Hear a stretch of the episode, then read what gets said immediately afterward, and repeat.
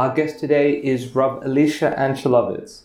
Rav Elisha teaches at the Pardes Institute of Jewish Studies and Yeshivat Maale Gilboa, and is a fellow at Emory University's Center for the Study of Law and Religion. He has published widely in English and Hebrew and is completing a multi volume history of Judaism through the lens of Jewish law. Rav Elisha aspires to sit on his front porch and play the banjo. Hi, Yitzi. Um, yes, but we, but we won't do music today. we won't do music today, but you did mention the banjo thing just now before we started. Yes, yes, because um, the ideal is that one one has learned quote unquote everything, and then one sits and reflects. So you sit there with a banjo and you reflect, and that's learning. That's real learning.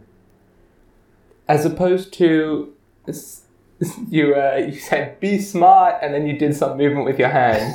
As opposed to the attempt to intellectually construct arguments or master a text in ways that one is um, either superior to the text, right? Like sometimes it's done, you know, academically, or one extrapolates from the text.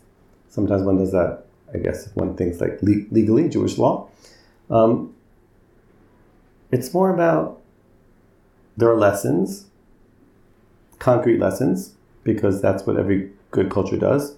And Torah is full of concrete lessons. We call them halachot. We call them machlokot about halachot. We call them mishnayot, chuvot, and so forth. And then instead you have that in your head. And then, you know, you reflect, hopefully with real life things coming up. Kind of like, you know, Navi, Navi would sit somewhere under a tree and people would come, right? So the Navi, Neviah, right? Torah. Under the tree famously, right? Um, that's what I meant. You sit with the manager on the porch, stop being too smart about anything, and you just reflect with people. Obviously, coming, you know, like it helps. The, you know, like the person sits there their own head, they become an intellectual again, right? Smart, you know, being clever and everything else. But that's what I meant. Right. Well, it struck me so much because um, I've heard you speak about so many different things, but at the same time, you're always speaking about the same thing, which is always like, can you stop trying to be smart and just read the damn Gemara? Right, but read it, but not read it as in, oh, read the words and therefore I know what the text says and we're done. Mm-hmm. Everything we keep saying is read it to hear the author, the person. Mhm. There's a person trying to communicate, listen to them, and kind of just read their words. Let's clarify this. I read a text that says, It's hot outside. Sam asked for a cold drink. Hmm. Okay? If I read the text as um, just basic text, right, and I don't think about a real person, then like, somehow the text says that because it's hot outside, somehow Sam asked for a drink and there's supposed to be a connection between them. Okay? I don't know what it is. Somehow Sam drinking cold drink and being hot outside are connected concepts. If I'm kind of, if you will, superior intellectual about the text, I'm going, wow, the text has made a leap of um, a leap of logic there because It doesn't follow. it doesn't follow, right? It's hot outside. Sam will drink a cold drink, but that will not change the fact that it is hot outside. Okay? If I listen to it, as opposed to trying to be, you know, either overly pedantic or overly intellectual, then I'm listening to the author, right? Like, oh yeah, sure. Sam says it's hot outside. Can you give me a cold drink? I'm like, of course, I get it. Here, open my fridge, have a cold drink. Okay, so right, so Sam wants to cool down. That's what I mean. Hmm. It's not just read the words in, in some facile surface fashion, and it's not intellectually construct, I don't know, great constructs around them. It's just it's just people talking. Listen to them as you would in conversation. Why is it so hard? Why is it so hard to read a text that way? Yeah. Like you've you've been teaching this for years now, years and years and years, and from from what I can tell, it's, it's the most difficult class there is. we just show up and beat our head against the wall. Um, why is it so hard to actually um, hear a conversation? Two things. Um, let's say I don't live. Let's one second. Here, let's say let's. Um, okay, I say, oh, you hear you read somebody says, um, do they have milk in the house? And the other person says, no, they must not because there's no fridge. Okay, and then I'm in China, Hmm. and China, at least what I've seen in the streets of China, were like condensed milk, like like know, condensed, not condensed milk. What do you call that? The powdered stuff. The, no, it's in a, it's in a container, but it doesn't spoil. So I guess it's made from condensed milk. or it, or it could be boiled and then pressurized and then sealed or whatever. Okay, Yeah, there are different ways of okay, doing that. so there's but there's a way of buying milk yeah, where you don't need a fridge. yeah. Okay, so imagine that I'm in China and I read this line where the two people walk into the house. One says, "The other, you know, do you think he has milk in the house?" Okay, the other one says, "No, there's no fridge." Mm. and they'll and they'll be like, those aren't connected ideas. Okay, so one reason we have difficulty understanding is because we're not in the same setting, Mhm. and we get so caught up in some narrow vision of like the world must be the way I know it. Anything else is weird, as opposed to. You know, you travel around the world and you like come somewhere. It takes you thirty seconds, and you're like, "Oh, I get it. They do it this way." Right. You see the milk on the street and it's obvious. Right. You're like, wait, it's hot outside. Oh, okay, got it. Okay. Mhm. It's obviously milk that doesn't spoil. Yeah.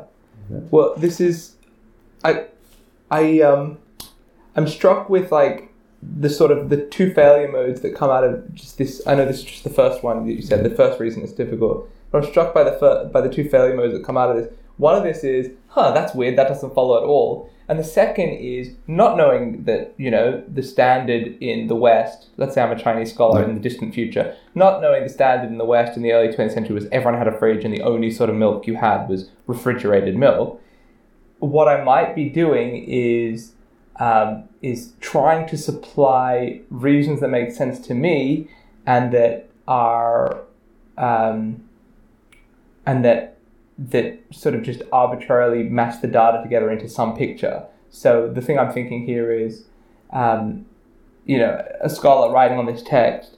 Um, tradition at the time was that uh, was that milk was only drunk by the very wealthy.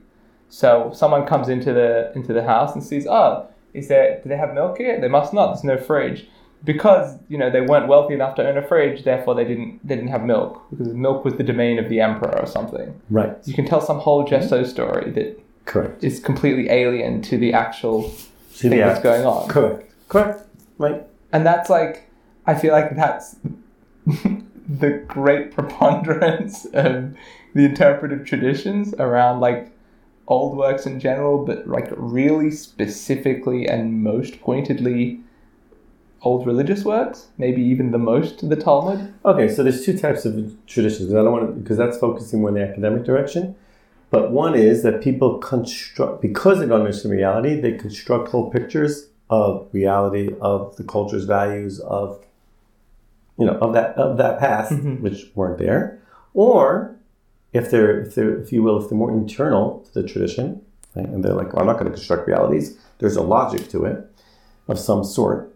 It's not depending on the rich. It's like it's a it's a rule. It's a connection. Milk and fridges are connected, even though Mhm. they don't seem to be connected, right? And then I'll end up saying something like, "I've learned from the ancients that, you know, or the ancients teach us that you know milk should be put in placed in the fridge no matter what." And of course, you're living in a culture in which, It's all condensed. right, you don't need a It's on the fridge, street, right? But it has to be placed in a fridge. I'll And just come up with that, but I won't really understand that that wasn't the conversation at all Uh-huh.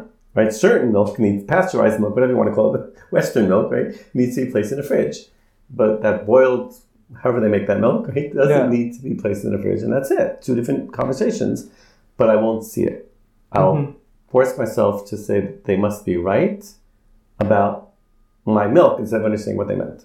Oh, so that's interesting because part of a big part of what um, what you promote is, I, I want to say um, reading charitably, but it's not quite that. The phrase I think you used was um, a read read the this past as if you're in a warm conversation with them. Right. And part of that is don't assume that you're like that you're smart and you got a big gotcha on him. If you don't understand him, it's probably if, if he's if it sounds like he's saying something really dumb, you probably just haven't understood what he's saying. That's one side, right? Right. So so the so the other side is you can assume that what he's saying is right. Doesn't make sense to me. So suddenly there's like some he, what he's proposed, what he's talking about is some great mysterious secret. Like Right. milk should always be served cold before, because it calms the spirit and like protects one from evil or something. Right. So then you also get into this this um, artificial hagiography. Correct. Right. Because in a sense, what I've done is I really I've left them strange. Mm. because let's say it turns out it's a strange. winter day. Okay? Yeah. And I say, no, but they say milk should always be cold. Right? Like, I get it in the summer, okay? But in the winter, let's say, okay, I don't need it to be cold. But like, no, they told me that cold, you know, drinks are important, which means I don't really understand them.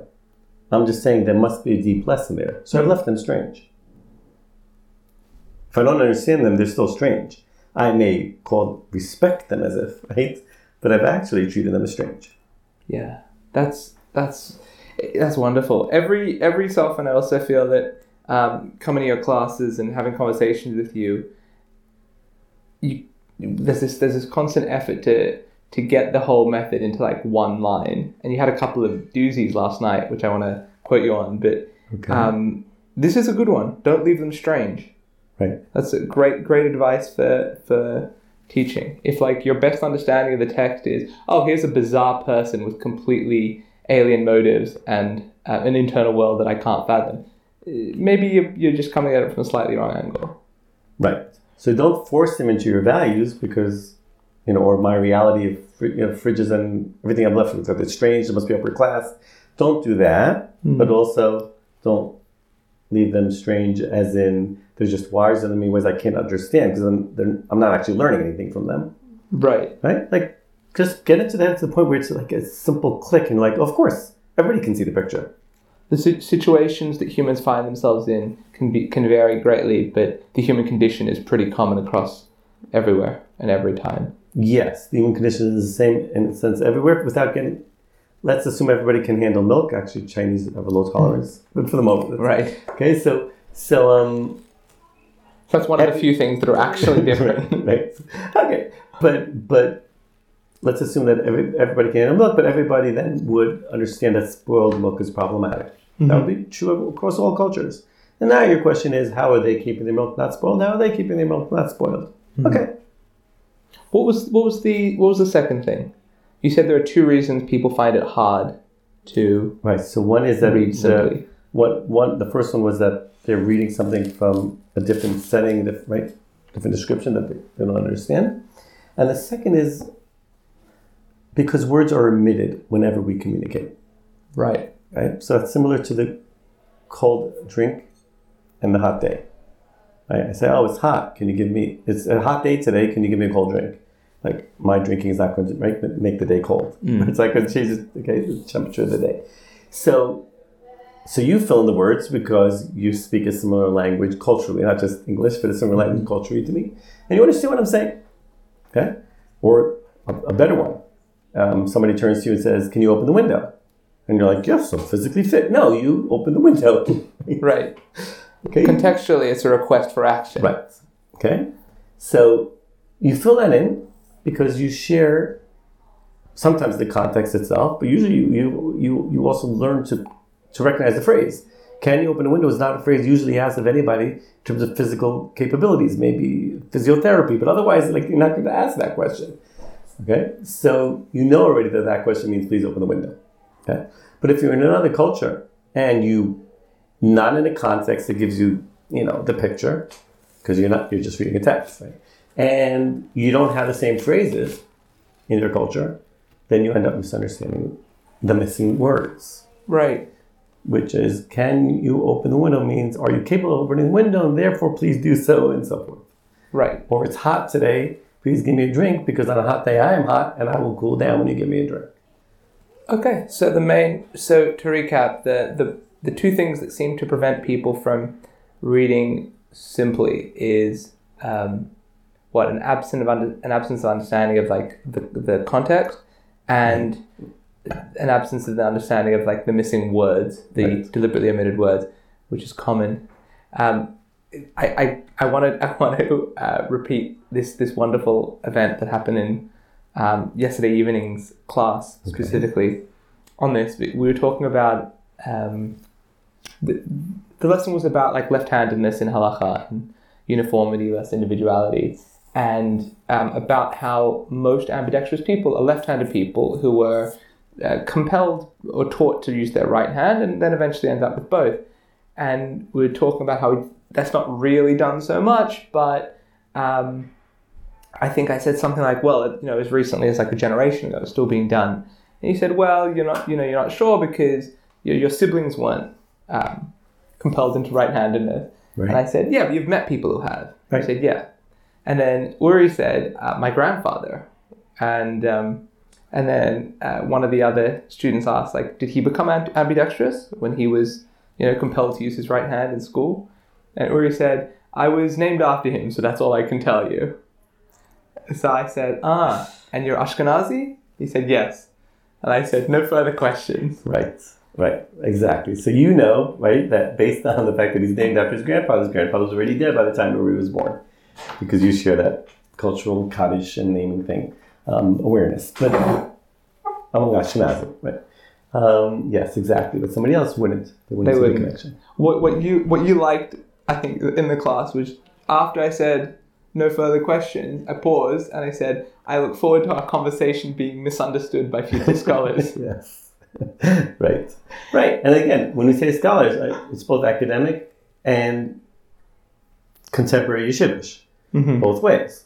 From the, from the religious hagiographic perspective and from the uh, from the university perspective. Yeah, I wouldn't call that geography. It was more from the legal thinking Mhm. of, well, there's a some connection made between the fact that um, he said it was named after him, that therefore he doesn't know more about him, as if somehow naming people causes forgetfulness. Mm. Okay, that would be like a an internal kind of right, yeshivish approach. Then the aphorism shows up.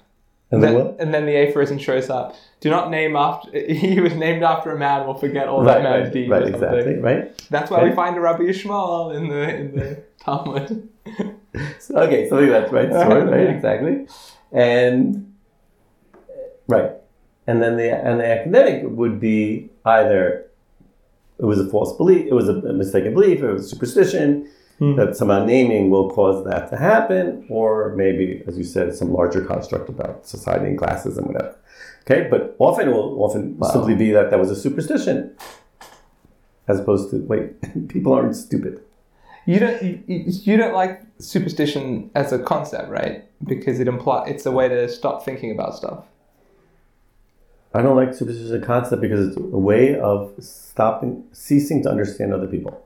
Hmm. People, every in every society, people are superstitious in a sense of once it gets beyond the practical power to control, then people get superstitious in a sense. They believe, they try like to believe in things. Certain things will save them. You elect a certain president of the United States, that'll change everything president has limited powers if you think about it, right? Hmm. Like, okay, right, president doesn't control internal law in the cities, states, and even federally to only, I mean, to a limited degree, yes, but Very limited. okay. Um, so there is a point where people turn to superstition in that sense, but anytime it's like day to day life, there are no superstitions that don't make sense. People get things, describe things in ways that we might call superstitious, but people aren't stupid. They everything they do makes sense. hmm So an example you've heard from me before is, we will say today that electricity is a current, Okay. but it's not a current really. Right. Okay, it's electrons from one atom, electrons to another atom, electrons to another atom, and so forth. So it's more dominoes, whatever you want to call it. Okay, but it's not it's not a current. But we say current because that's a good enough way of expressing it. Right. Okay, I'm just remembering this this episode of The Simpsons where they go to a uh, they go to a like a, a, a science academy and it says something at the front like um, school of explaining scientific concepts with shiny yellow balls like shiny shiny metal balls or something and that wait, and that's supposed to be it was just like every every time you look at a, a like a little picture or Ah, a diagram of anything it's always it's a like, little ball. An electron is a little Right. yellow ball Right. So okay. Right. So without getting into the electron, really, really a thing, a ball, or is it right? Or is it Right. a position within an electric field? Or something? I'm not forget that for the moment. But in a sense, right? Okay, you get from atom to atom to atom. It's not a current as much as some type of dominoes or something. okay Um, so, yeah, so we say that. So the same thing. You may have somebody speaking about if you don't wash your hands in the morning, and you need to wash your hands in the morning, because if you touch your hands, your eyes or your ears without washing your hands, there's a demoness on the hands that can cause illness. So assuming that you're in a society that doesn't have running water all the time, and bathing, you know, you bathe periodically, but your body sweats at night and Yeah. so forth. You're touching your body and so forth because you're sleeping classically under maybe a sheet. That's it. Okay, like in the nude, basically under a sheet. Mhm. So, so then of course you need to clean your hands. We would say germs. They said demoness. Fine. Okay, so oh, that's a superstition. No, they're just they're, they're describing a, a name, a phenomenon that you know that hands have something on them, not physical dirt that you notice, but there is something going on there, and it can actually make you ill. So, Mhm. so like current, it's a demoness. It's pretty good. Yeah, I think this. I think this. This. Um, this gets to the heart of, of uh, something else that you, you teach, which is um, read the behavior first, then read the language. Which is so. What what is like? I, I think the way I'd, I'd think about it is what is this? What is the this piece of ontology trying to make you do? What's the what's the change in behavior that it's seeking? And if that change makes sense, then the sort of ontology makes sense backwards. So I'll, okay, I'll put it differently. I got what you said, right? You have the ontology, and there's a, you're like, of this is a reality, therefore act, you know, safely, right? Mm-hmm. Act, right, appropriately. That's what you were saying now to me.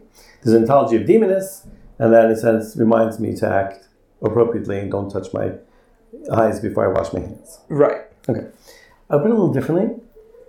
People recognize that there's a phenomenon occurring, okay, like, I don't know, hands touching the eyes, right, um, can cause, you know, illness. Um, and then they need to explain it.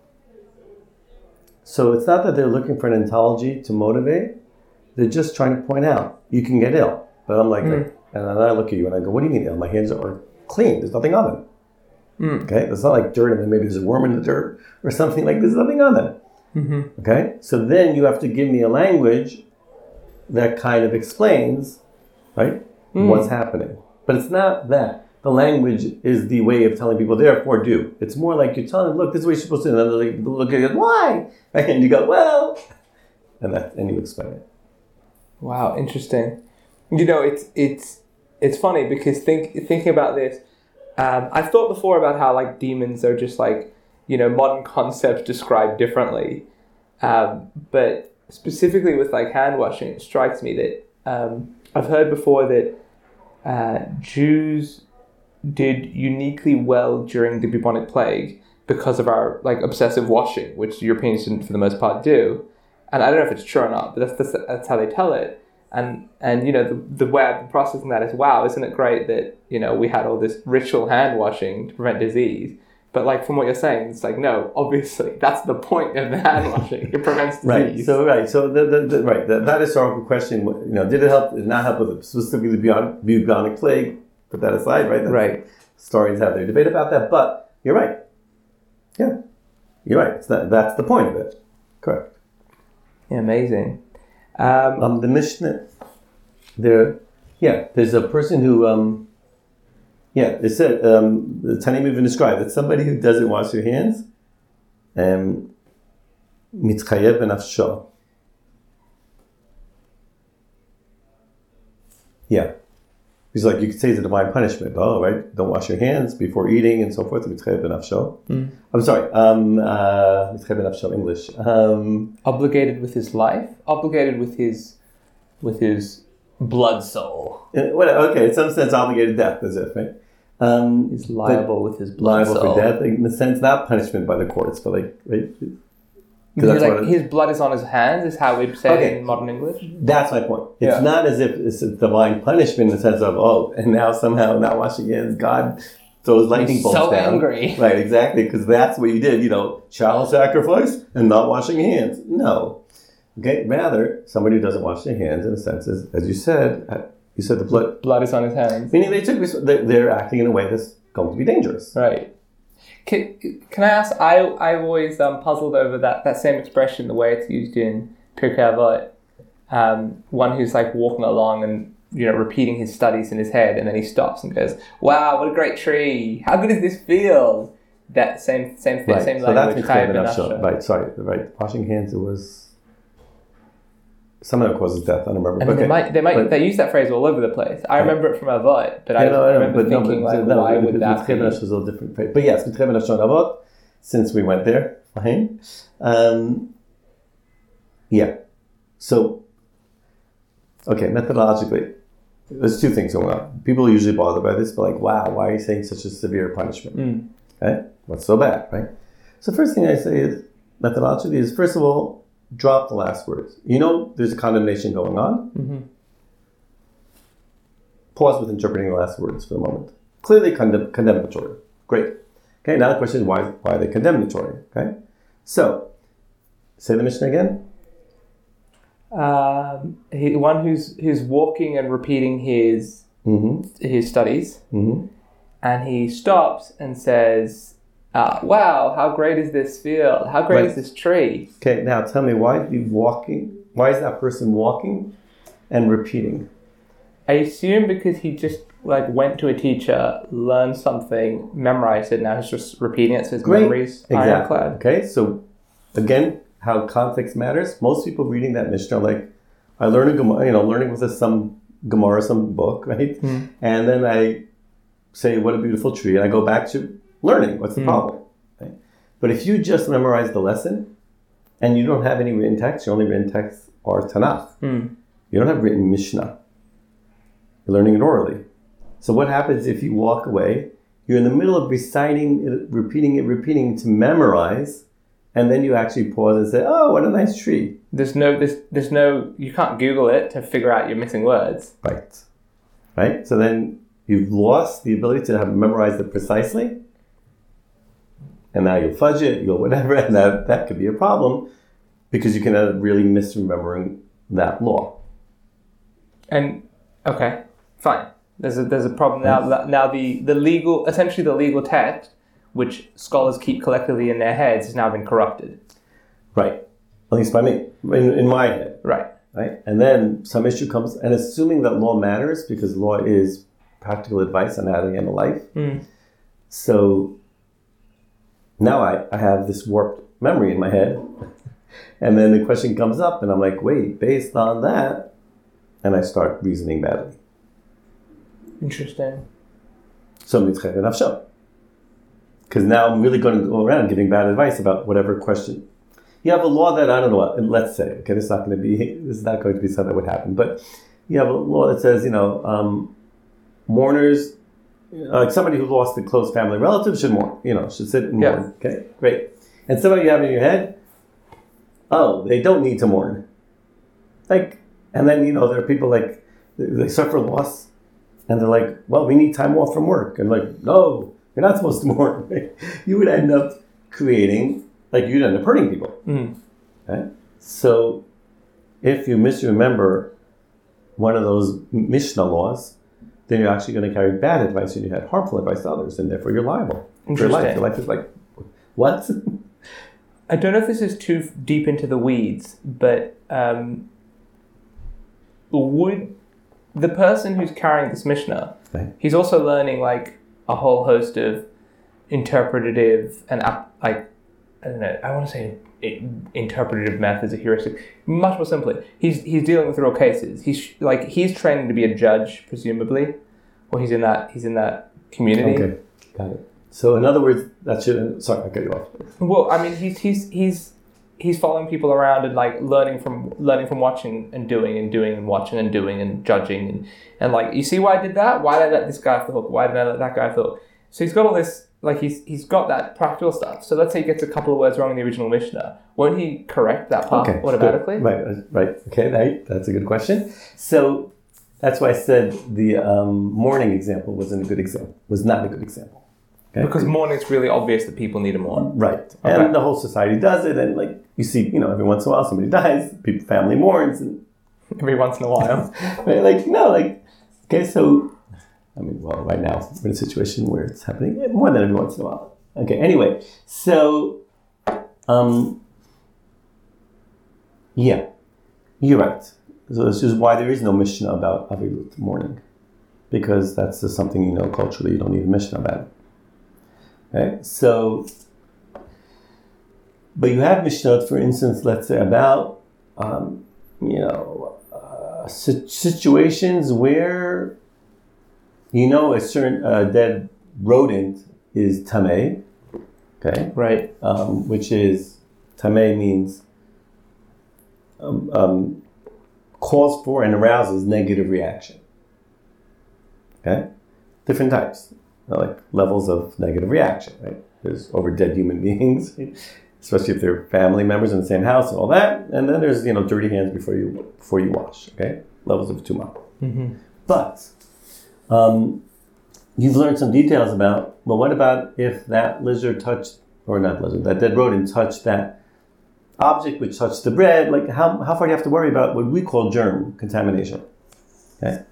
And that, maybe you learned Mishnah, you didn't become that qualified to keep studying around scholars Mm. because, well, whatever. You were too poor, you weren't that smart, whatever, you know, the different possibilities, right? Um, and you now just have that information in your head. But you don't really have loads of situations where you're like, oh, so that rodent was touching that object which touched the food. Is that a problem or not? You didn't run into that a lot. So now Mm. you're carrying this misinformation in your head, and and then it'll be problematic. I realized I didn't explain. Let me explain. Not everybody went beyond Mishnah. Okay, there are people who didn't learn at all. I mean, there were public readings of Torah. We can debate how far back that goes. I think it was back earlier than people think, but whatever. Right? But- Rick, you, you mentioned that um, that line that in Nevi'im, you know, but it's it's not Shabbos or Rosh Chodesh. Why are you going to hear the prophet speak? That's during the prophets, right? Yeah. That's, that's the first temple period um, Bayit Rishon. And then I think already earlier in Sheni and Second Temple than people think, there were public Torah readings. But Okay. it doesn't matter. From whenever. Yeah. Um, so there are people who didn't learn at all. Then there were people who presumably didn't learn, but on Shabbat, somehow periodically would hear the Torah read. Like, like the Torah says, Hakhel, every seven years. Hmm. Okay, going to Jerusalem and it'll be read out loud. Okay, so maybe every week also. Great. Then there were people who learned Tanakh, right? like the bottom, right? And then there were people who learned Mishnah. Okay? Were they different types of people? No, the same people. Like some would advance to Mishnah. Okay. Like there were people who just didn't get to learn. They're really poor farmers and whatever. They right? Like I, I have a friend who's an old Scotsman, and he said, growing up in like a little village in Scotland, he had um, they do an exam at the end of eighth grade, I think, and that exam would determine are you going to go to high school, you're going to become a Right. farmer like your dad, right. right? Right, that, right, exactly. Right, that's phenomenal. every time you have publicly supported universities, like, yay, public, which is great. But of course, the, the country doesn't pay for everybody to go to university. You have to track into it. Right? So, um, okay, so either that or, or by wealth, right? Because you, your parents have to be able to support you so you can continue studying, whatever it is. Okay? Um, fine, so some people learn Tanakh, and then some people learn Mishnah, and then some people would go beyond learning Mishnah to actually becoming wise sages, meaning people who would reason, unpack Mishnah, a law, because every law has competing considerations, learn to unpack the competing considerations and how to apply them wisely and so forth. What's known as Talmud, and then eventually becomes known as the work called Talmud, which is a work that shows how to unpack the competing considerations of every Mishnah law. It's, the, it's like um, the the way they use the uh, the phrase Gemara as well in the actual Gemara. It's like Right. As this process of unpacking. Oh, interesting. They use Talmud that way in the Gemara for sure. Right? Um, Gamir v'Savir. Gamir is learned, Savir is able to reason. So I think more the, the way they use the word Talmud, Okay. which they use in the Gemara. Right. Yeah. So, So we're really getting into the weeds Okay, but the point, yeah, well, I did, I did warn you. But so the point is that this might be one of those guys whose job it is to just hold the original source in his head rather than unpack it. That's as it. far they got. Oh no, Okay. it could be the role right in the Bet Midrash, correct? Yeah, That role, right? The guy You who have- rolls in his head and repeats it out loud. Well, that's as far as they got in their education. well, it's interesting also. Like you have, I think more than once, you have people describe um, specific people whose job it is to recite, like, oh, and the reciter in the house of wherever. That's true. Then also they'll say things like, oh, and this and this reciter, we know his, his Mishnah is good. Whenever he recites a Mishnah from this tractate, we're, we're, we're positive it's ironclad. right. And that's like, it's a big praise. Right. Okay, so that's also true. If if a person is really going to take on that role, then then Even more. no, more so, right? Okay, so I man, I really want to ask about the the Tuma thing. So if it's like this is this is such a such a big thing on its own, but I, I wonder if you can give me like the the ninety second version. Of, so well, tamei means provokes or causes negative reaction of various kind.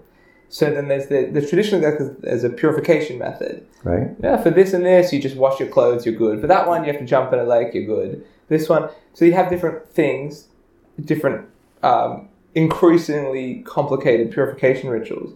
But what strikes me is that unlike it, that, it's, that it's unlike mourning in, a, in an important way. Because mourning, you've got you've got your trauma that you're processing over the course of whatever time. Right.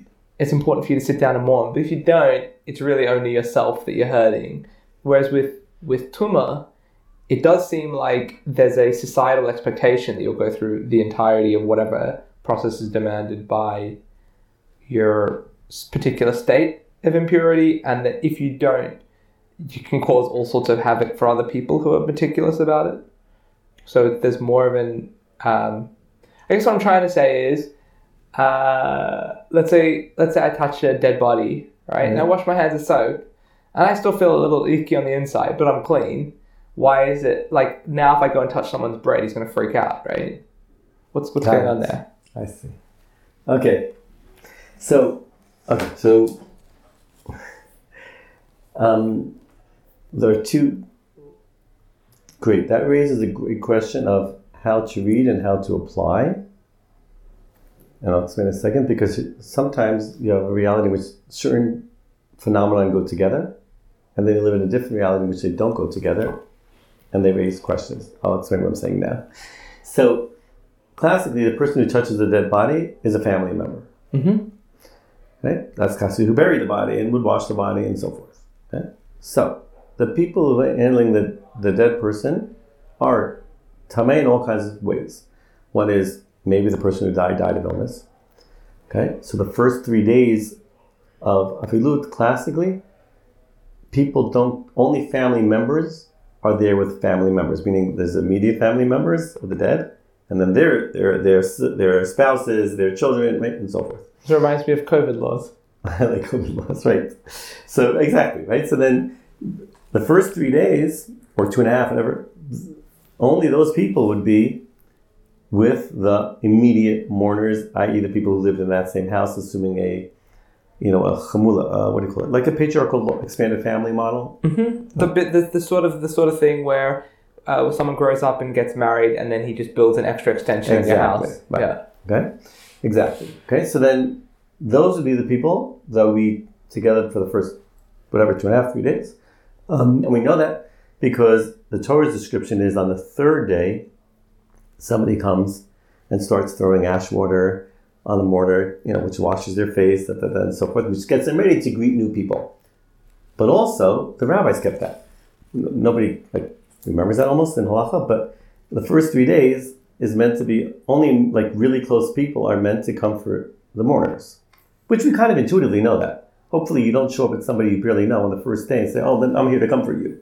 Like, who are you and why are you here? okay, so I think we intuitively know that, but but we have that still continues in the rabbinic tradition that first three days are meant to be, you know, immediate family. Then then other people come. So even in terms of um, ill, of um, what am I looking for? Infection. Looking for a different word. Con- contagion. Contagion. Thank you. Even in terms of the contagion, um, you could say too much contagion. Okay, so then great, three days, and then people can come. Um, that's one. But also Tuma net has another negative thing, which is, oh my God, like I lost somebody, right? like that's a negative event. Okay, I'm in a bad place. Okay, you don't want to be going out for I don't know what you know, movies, ice cream, whatever, and have me along. Okay, like in my mourning condition. Right. Okay The vibes are not good. vibes aren't good, right? Ex- Exactly, right? So, those types of tuma, both in a sense the contagion fear of tuma and the emotional one, converged. Okay? Mm-hmm. And then, and, and people, let's say, who would come to funerals in, in um, Second Temple time, times, people would come to funerals as, you know, it's a company, right, to funerals.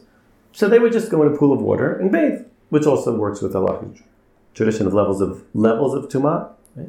They wouldn't necessarily touch the dead body, so they'd come to the funeral, and they'd bathe, and that would be good enough. Right? Um, what we do today, washing hands, is kind of a continuation of that, but for colder climates. Mm-hmm. We're not going to have everybody bathe in the middle of the winter. Right? So washing hands, you know, at least you clean your hands. Great. Okay. You kind of psychologically separated from that whole thing. Right? Yeah. Okay? So you, but, but pointing to your question of anybody that touches dead body, right? I, you know, I wash my hands. Why do I need to bathe my whole body and so forth, right? Or ashes and all that. Mhm. Classically, it went together. You touched the body. You were the mourner. You were like it all went. All that was one the same person.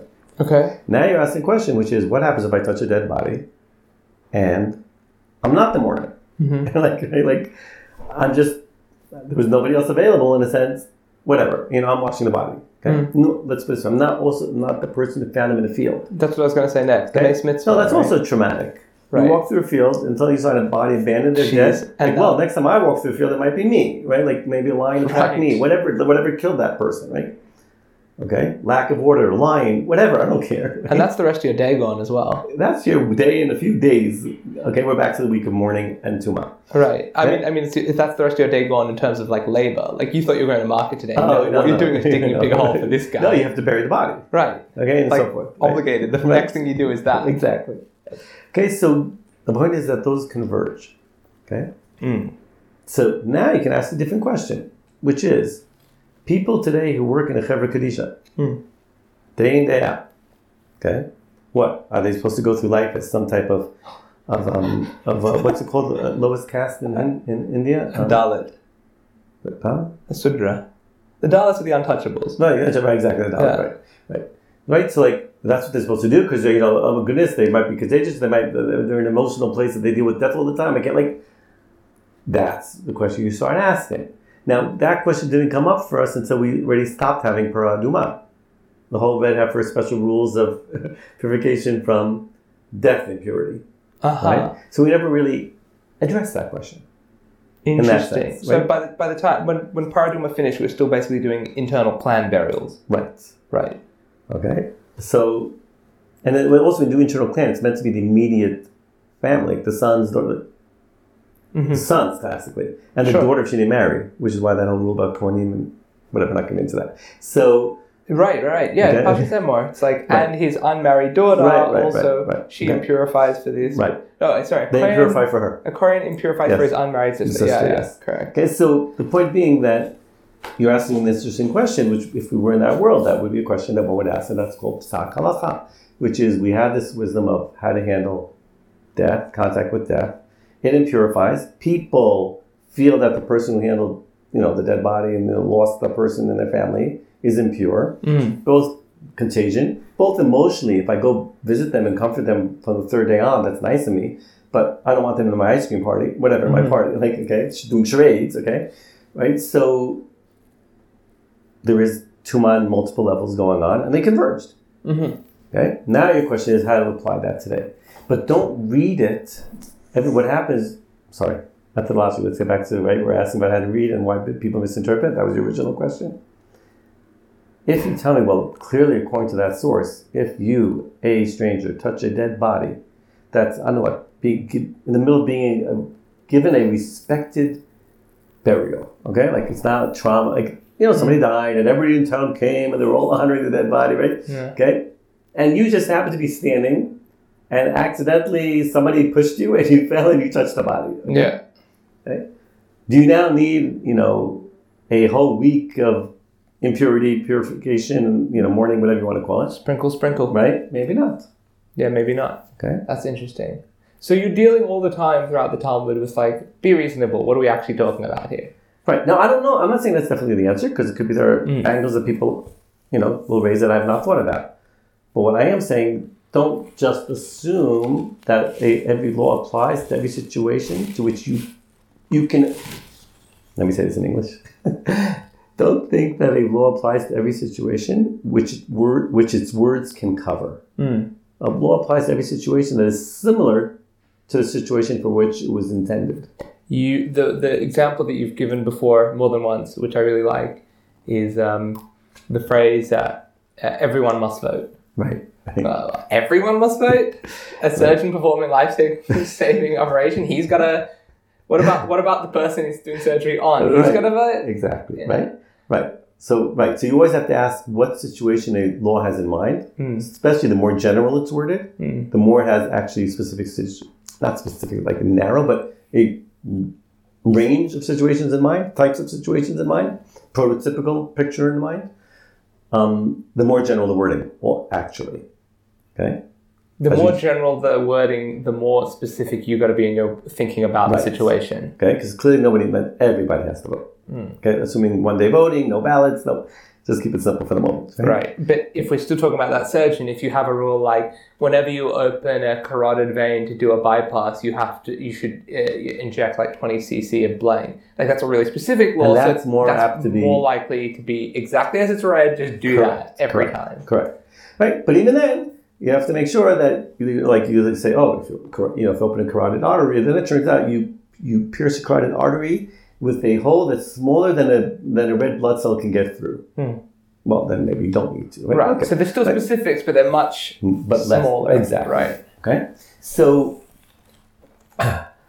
um, back to this. Right. That's one step, and the next step is therefore applying. Once you realize that every law has situations in mind, then you apply it to situations that are similar, not just well any situation covered by the words, as you were saying. Well, any by the time you touch a dead body, maybe if it turns out that's a good stop, right? Hmm. Good decision, good application. But if not, then that's not what it intended. Right. So- Interesting. I that problem comes up just both both in traditional world and in academia where people make assumptions, they extrapolate. Right. See, it's based on that. Oh my goodness, that's what they think. Like, no, that's like how do you get there? What, what's super interesting about this to me, um, on a, like a meta meth- methodological level, I guess, is when I asked the question about um, the hand washing originally. I think I think what the way you took the question was something like, why is it that modern Chevra people aren't outcasts? Why is it that they're not perpetually untouchable? And and you asked that question really well. My actual question that I was sort of thinking, I, I don't think I had it very well formulated, is if if trauma is about like negative feelings, why is it that um, there is such a strict uh, there's such a strict requirement for like the purification process, so much so that it affects other people. Like in if someone doesn't mourn properly, okay, he did a bad thing, but he doesn't ruin anyone else's day. But here with this, it seems like he does. And I think what's interesting to me is that while you were going through the steps with me of like understanding the situation so that you could address this other question, I feel like you also addressed my question, which is super interesting. My que- so like the way that I would try and address that question, given what you're saying, is that the trauma isn't just about like a man's own negative feelings, like his trauma about an event. It's also about people's response to him. Right. He's like, oh, that that's all, all Billy the gravedigger over there, whatever. I don't know. You know, that's Billy who happened to dig, spend all day yesterday digging a grave. It's like there are so they're going to be grossed out. And so if, if Billy's like, no, no, I wash my hands, I'm good. They're like, no, no, Billy, go have a proper bath and a long cry. Right. So if it's right, contagion that's easy, but also emotionally. If you see somebody who hasn't processed that, you have to deal with it. Can you imagine, like some uh, whatever you can imagine, people right, some trauma, uh, what is death of a child, okay, and then they're they're walking around and they're carrying it. Yeah. Then other people like wait, like we're trying to get work done in the office. Like, I don't know, like Right. Just Right. standing near you, I feel like I'm falling into a pit. right, Right. okay. So yeah, could be that even the emotional level of tuma plays out, not just for me but for other people. That's a general. Sorry. No, that's a general that's a general issue about um, halachic thinking that that can, tends to be overlooked or call it practical wisdom thinking phronesis thinking which is I there's a there's a modern phenomenon that because people tend to be, live in transactional relationships, meaning I don't really have to be connected to another person. I pay money, I get what I need, Right. right? Okay, which is why it makes sense if you have if you if you're wealthy enough society, in a sense, people can do that to a degree, which is why marriages fall apart more easily. Like it just like it's easier to live transactionally. Hmm. Okay? There's no there's not the same need to be connected. But in that reality, people kind of tend to overlook how we affect each other. Like norms are not just I don't just stop at a red light at a stop sign, red light, whatever, so that I don't get hit by a car. Right. I stop at a red light, stop sign, so I don't hit other people. Right? Same thing with these personal norms, like mourning. I need to mourn appropriately, not just for myself, but so that I don't negative affect, negatively affect other people. That's super interesting, and, and it's a big part of. Um, I don't know. I I feel like a big part of why I'm. I feel really blessed to be like Jewish and embedded in communal living is that that's increasingly absent in like the urbanization of the world. I mean, this is a this is a you know a sort of passe point at this point, but like the fact that that you can get on your phone, order your schnitzel burger for tonight, a man will come and leave it at your door and leave. Right. You don't even you never have to speak to a human. It's like both at once like you know magnificent and also horrifying. Right. And it's um it's interesting that people that there are people who are anxious enough about that interaction that they're like, thank God that I don't have to speak to him. Thank God that I don't have to speak to another human about this. Right. Where are you going with the anxious part? Well, it's I, I think it's a bit of a it's a bit of a vicious cycle, right? Like people live increasingly isolated existences, which makes them less well prepared to deal with others. I don't know. It's sort of a tangential point. Okay, so you tell me if you want me to go up to pick up on that or not. That's up to you. it sounds it sounds like you you smell blood in the water. Let's go. Um, yeah, so I'm assuming that in every society there have been some people that by their nature are more, you know, anxi- anxious Mm. with human interactions because, you know, human nature is human nature. Mm. Right? So some people would, there would have been people like that. And then you could do this thing of saying it's reinforced among people that would have had the tendency but would have overcome it through experience. I get it. That's why Like- they don't have the experience, so they don't overcome it, like COVID's effect on teenagers and so forth. and like left-handedness, Wait, it's like it's amazing what you can what you can. It's amazing how much you can force out of someone. right, if- fine. Like in the past, like, The right given, sustained right, given the need to overcome left-handedness in the past because people farming with sites together in the field, you don't want somebody cutting somebody else, and so forth, right? And the tools, people would left-handed people would have more accidents with tools in the past. Um, then yes, amazing how many people could overcome it. Mm. There were people who couldn't, but some people could, right? And then and you, they would overcome it. So back to the same same thing with um, anxiousness. I get you can say that. Okay. There's another way to look at it, however, which is people are anxious because they don't need each other as much, and therefore they don't interact in ways that develop trust. Instead of blaming them for being anxious and then saying, you know, oh, they're so anxious they can't handle the, the, person at the door, maybe we need to think about is either good or bad, but that the phenomenon is based, really based on the fact that they don't need to interact with each other. Now, that may be bad because it could be that a society like that eventually falls apart Mm. because it comes the organized cooperating hordes from whatever, right? okay, you know, they bring down the civilization of whatever, right? Like, okay, classic. You, know, We- You always got to be watching out for the steppe nomads. exactly. could be could be horses with with bows and arrows any day now. Right, but, but like, okay, but, but the reason that happens is because those that, that are functioning more cooperatively Right. actually win out over those functioning more individually. Yeah. Okay?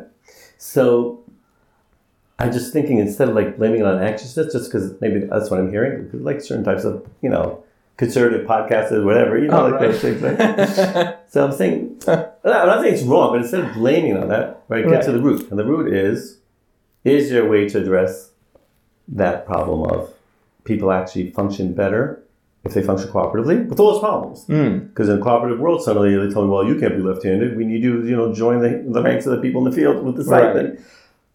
I get it. That's the downside of cooperative, right? Like individual, like, okay, I do whatever I want, my personality. Um, yeah, that's why I think, just if you're going to raise that, I think go in that direction. Not speak about, oh, they're too anxious. No, I wasn't. about- I wasn't speaking in a condemnatory way. Okay. Both in a more of in a um, uh, what would you say? In a in a hand wringing way. I don't know. I, do- I, I do see Okay. it as a negative phenomenon Right. because of because of the reason that you touched on there. That I think it's for all the for all the costs and the indignities associated with communal living. You know, lo tov heyat adam levado. Okay. Right. Right. Okay. So then I just okay. So fine. That's all. I just wanted to kind of move it away from that description of oh those two people are two Of those people, Right. Yeah, yeah. Okay. To wait. There's a reason. Everybody, as I said earlier, no people aren't stupid. They're short sighted because Mm. we're mammals. We're just short sighted. Okay. but but like but then the answer is to find ways of building in short sightedness in a like to be used like to work healthy. Yeah, don't leave them strange. Right. Don't leave them strange. They're not strange. They're just under conditions. You don't like you, you don't like you don't like the way they behave. Change the conditions Hmm. so that you'll get them behaving more in line with what would be long term healthy. Right. We have to do the short term conditions. Am I making any? that's yeah, sure. It's you got to um, time discounting is very big amongst amongst all creatures. Like it's it's, Right. it's mammalian, but I, I imagine it's even stronger in reptiles. Yes, yes. But I like to say mammals because you know, like uh, I compare people to mammals. and Many people really get bothered. okay, I say, well, you know, we're actually in some way similar to snakes. Like, ah, okay. No, and also no. There's a reason. Mammals are are cooperatives. Um, Right. Right. and yet they still have heavy time discounting, and Yes, yet they'll yes, still yes. they'll still say, "Well, I could eat this deer now Mhm. instead of Right. saving it for later." Right. To a Uh, degree. Right, right, right. Yes, but yes, yes. We don't get to, we don't get to the weeds of mammalian behavior and which species and so forth. That's not worth our time. Right. Um, I do want to touch on one more thing before we have a text prepared, but I do want to touch on one more. I want to t- touch on one more thing that I feel was like a um, a really interesting observation you gave that I think gets to really strikes at a lot of the heart of the method, which is um, you pointed out that societies that are more bureaucratic tend to have um, the law spelt out in minute detail and applied the same across every situation. And societies that are like smaller tribal living, you, there's a lot more room for the specific judge to really look at the case and and make a decision that's wise rather than one that's like hyper legalistic. Okay. Is- it- I I don't know if that's a fair. Um, yeah, yes, that's yeah, okay. that's fair. So what I was, what I was, what was interesting to me, what what came to me was um, this idea that part Jews today, most of us live in the West. At least Western Jews live in the Mhm. West, and we're embedded in a Western way of thinking. And so even like urban law systems have been like pretty bureaucratic and um, like hyper rules oriented for a long time and it's it's possible that we have that the the background noise and how how law works has sort of infected our way of thinking. Got I don't know if that's I don't know if that's Okay, so clear. it's clear, and therefore, in a sense, maybe that's just we're stuck in that type of halachic discourse. That's your point. Part of why we're stuck in that halakhic Right. discourse is because of this. Okay. Yeah. So first of all, take a step back. This distinction between bureaucratic and non-bureaucratic law is Max Weber's. It's not mine. Okay. Um, Credit where it's due. right? Um, yeah. Okay. So there's this type of thinking, you know, like in anthropology, diffusion and so forth, where you're like, okay, you know, you're affected by those around you, like the idea spreads. Okay? Here's the thing to be, I would say to be careful about that thinking. Ideas spread, I think, because I think people aren't stupid. Like, we're not smart, smart to think ahead too much, I understand, but we're not stupid, stupid. right? So ideas spread when they're relevant. In other words, I can be thinking, let's say, bureaucratically about law, and then I function in my family, siblings, parents, children, and suddenly it's not bureaucratic thinking.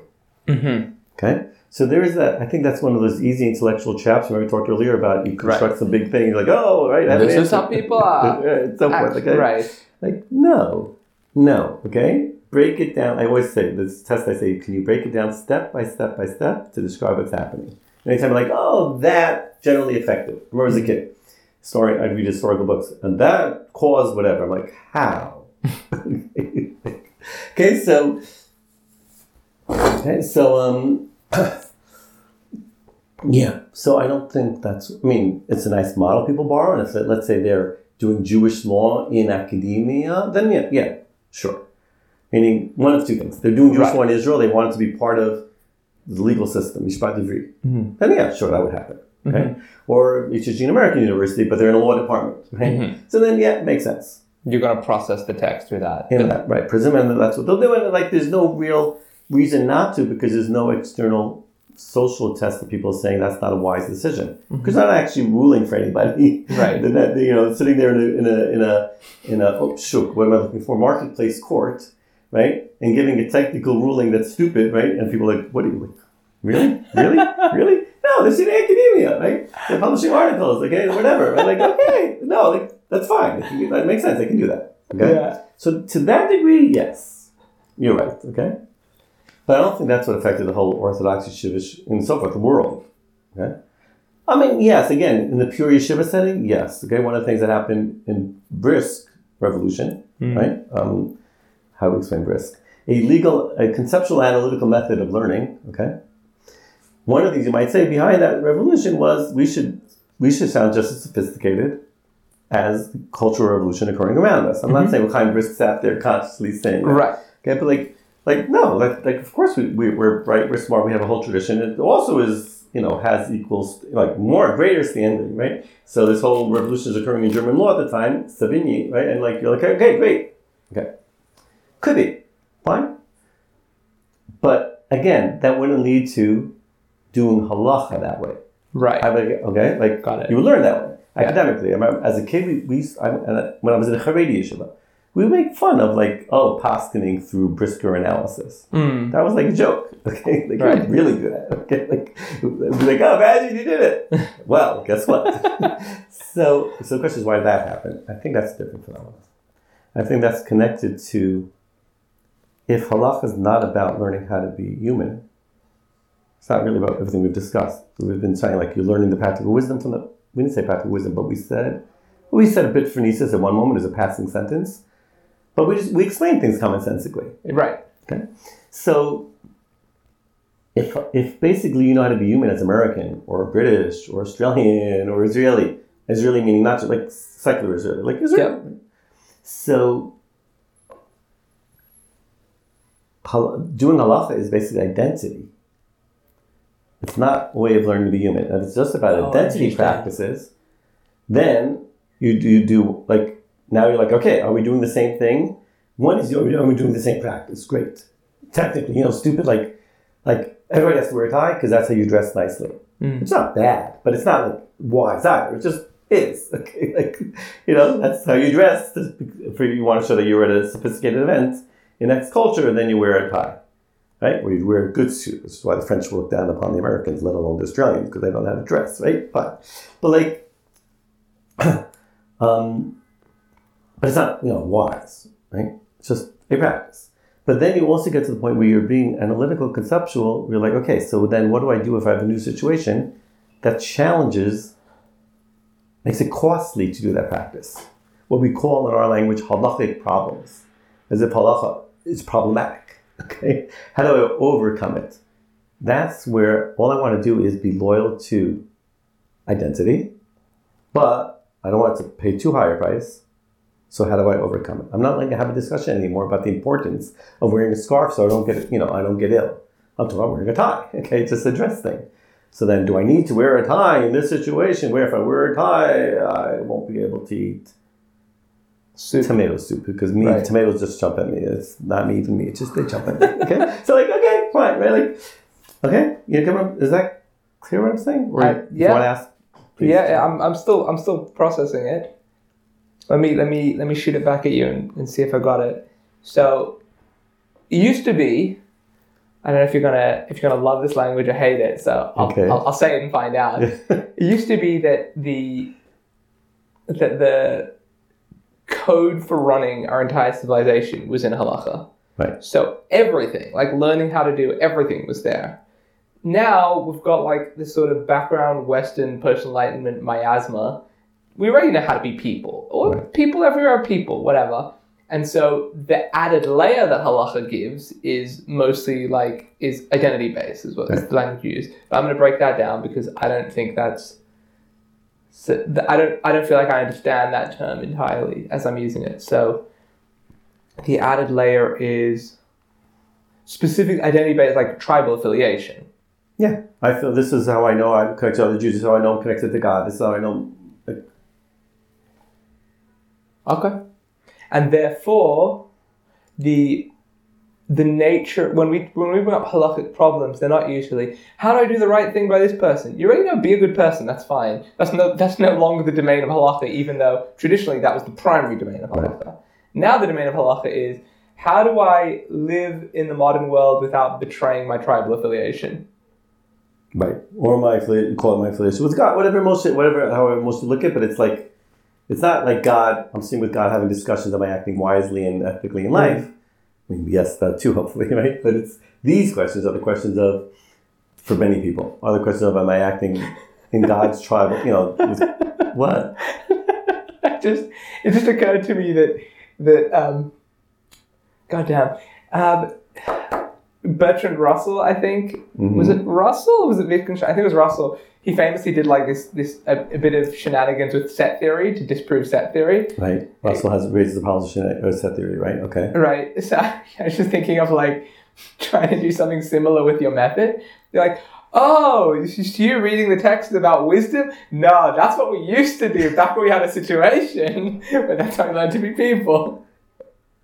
And therefore, what? Finish. And therefore, the right way to read T- Talmud today, when we're living in a different environment, is not using a method, but rather using a series of legalistic tribal. Well, that's we're describing why it ha- uh, all I was doing is responding to your description happens, right? Because bureaucracy. I'm like, not because people are imitating law as bureaucratic law, but because they live in the in a reality of call it bureaucracy, a, a reality of heterogeneous transactional relations, people, society of transactional relationships, Right. which is why there's bureaucracy. But like, right, and therefore they're doing halacha as something that they're just doing it as the way of creating shared identity with fellow Jews, and that's what its role is.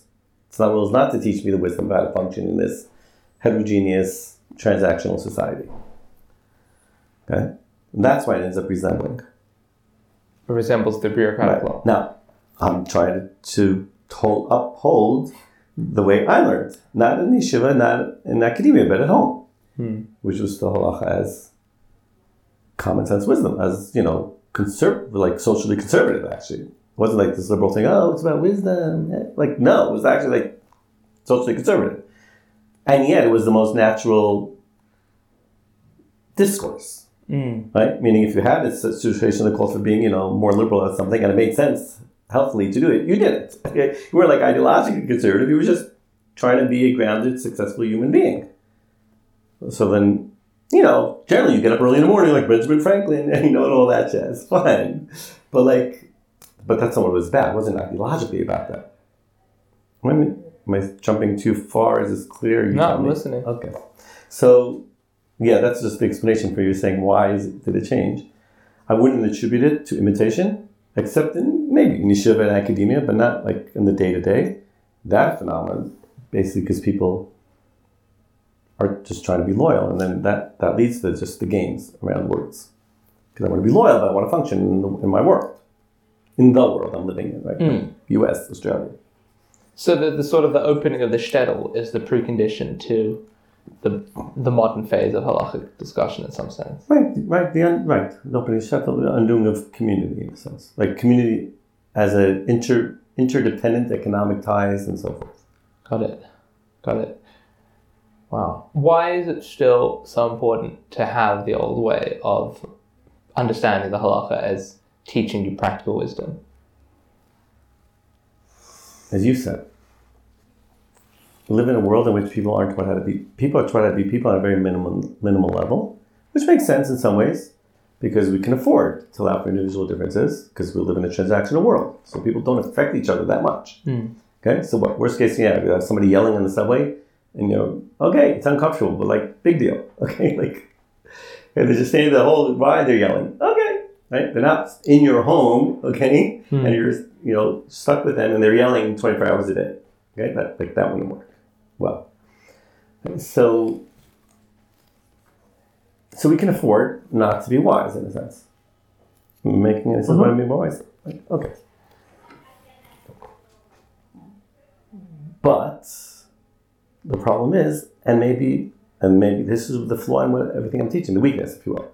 Maybe I'm fighting against windmills like Don Quixote. Okay, but the reason societies fall apart is because they reach the point where they're wealthy enough doesn't matter, Roman, it doesn't matter. Like it doesn't have to be the whole society. It can be the upper class of Rome, whatever. Any like anytime you get to those people that don't need to cooperate in the same way, um, then basically you get to the point where people's short-term thinking, which is built into us, leads us to harm ourselves and harm others, and suddenly turn around one day and say, "Wait, what just happened?" Hmm.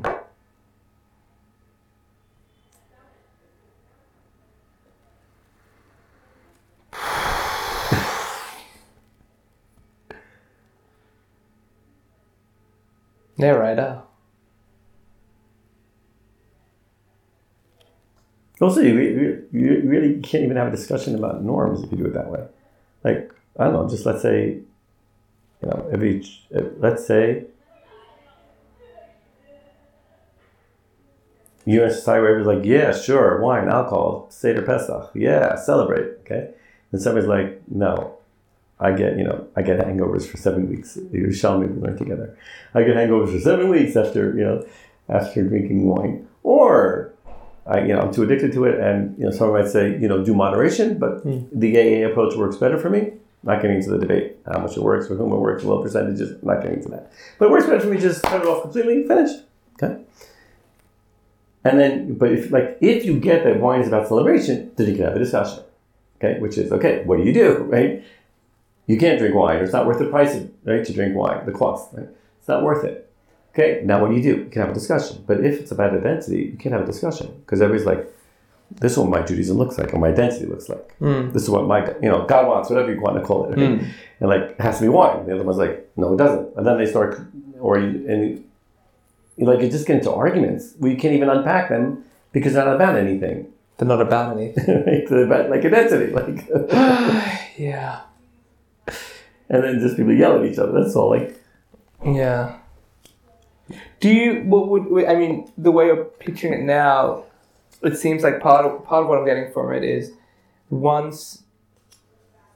Pe- I don't know if this is.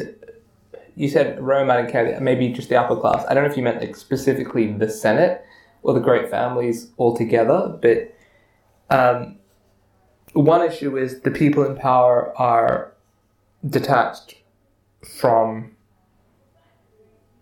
communal living. Like they're not ultimately beholden to tribes in the same way, to a greater clan structure.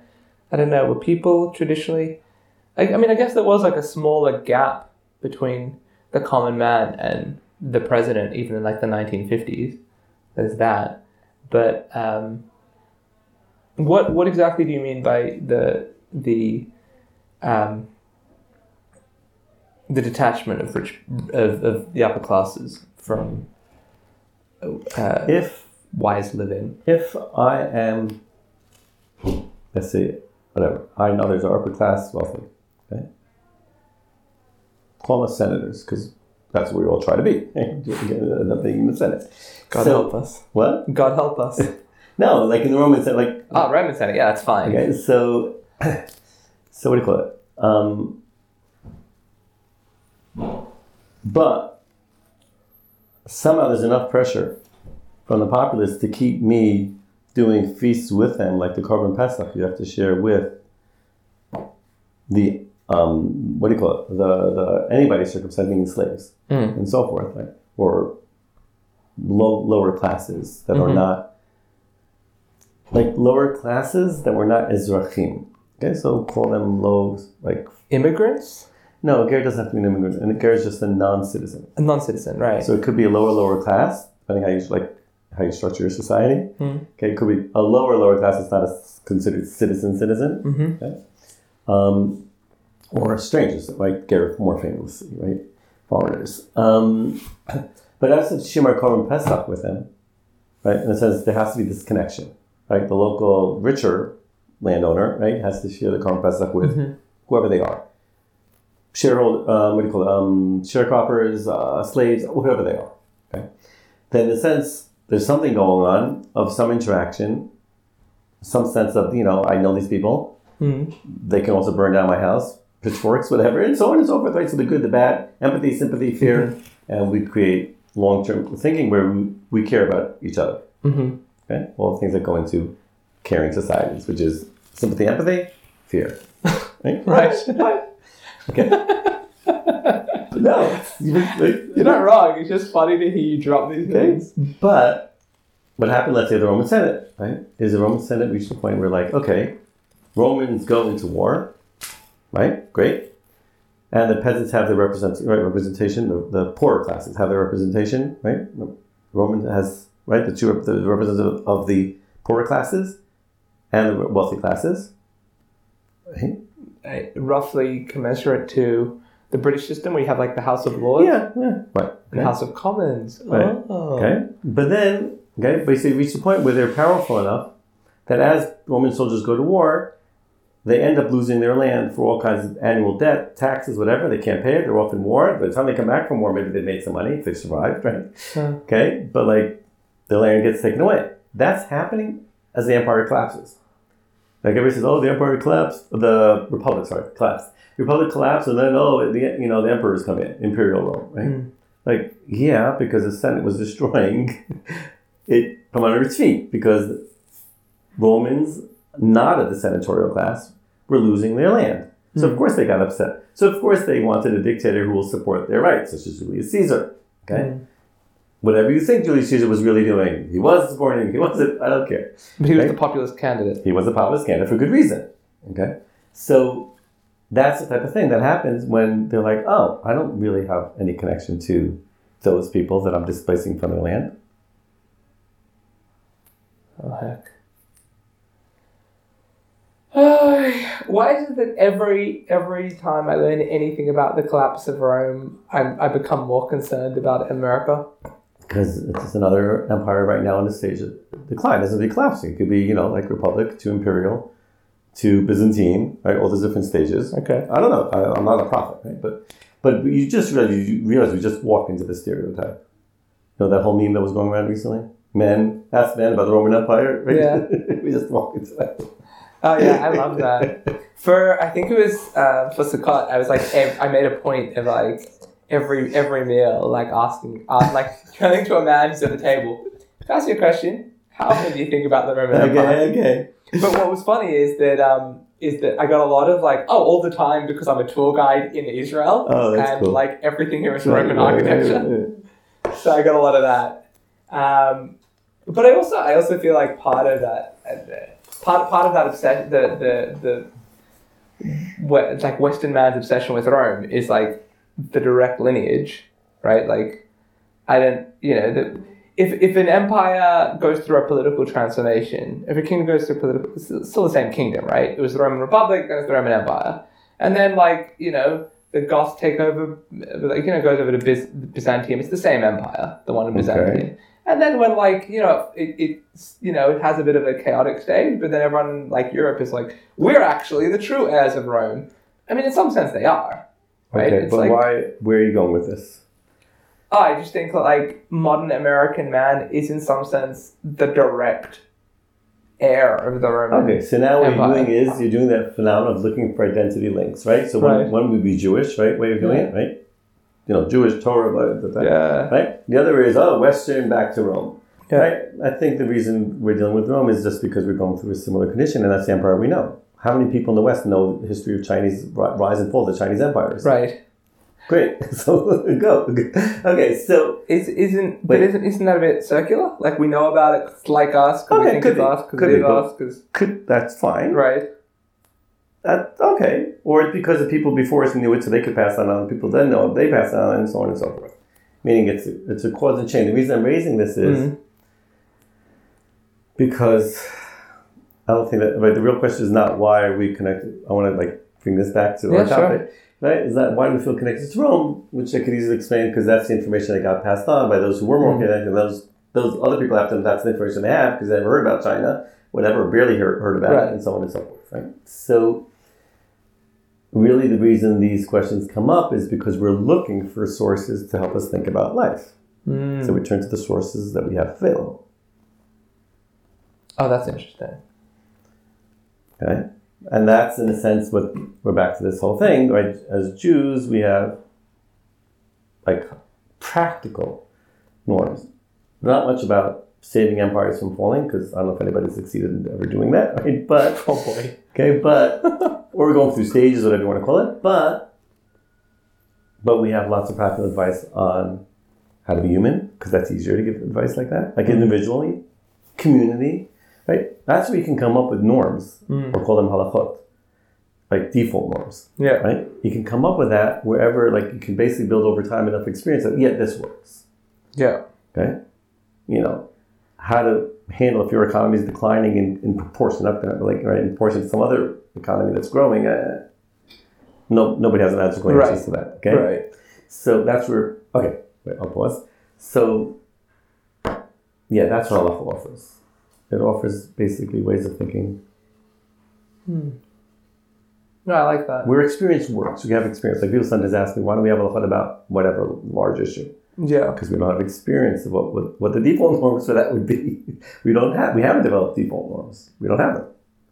Or maybe, you know, you can't even create default norms, which in theological languages, God can't give you default norms for that, right?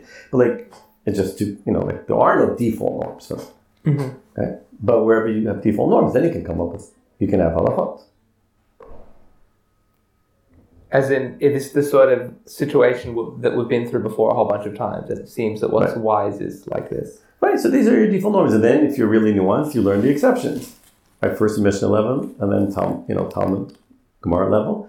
So for instance, don't talk in the middle of your daily morning and evening experience of accepting God and Shema and all that. Okay, we can talk. Mhm. We need to. We can talk about the psychological issues there, benefits. Okay, that issue issues benefits. But whatever it is, don't talk in the middle. Okay, great. Now somebody comes along, someone comes along, doesn't realize you're saying Shema, whatever it is. They greet you. Hmm. Okay, wow. Class in a society where people interact. You've been in societies in the Middle East. Have you been anywhere where people like when you greet somebody, you You better return that greeting. yeah, and it's not it's not just like uh, uh bye, you wave your hand, bye, hi, okay, like you talk a minute, like whatever it hmm. is, you know, thirty seconds, a minute, something. Okay, somebody greets you, then of course you're gonna have that discussion of maybe you interrupt Shema to respond. So you mm-hmm. have default norms, then you have defaults for what to do with exceptions if they're common enough, so that becomes part of your default rules. Then you get to exceptions which are not common enough to have created default rules. So then we have our people that have hopefully internalized the wisdom and the contradictory tensions and everything you learned from Talmud about the default rules, Mishnah.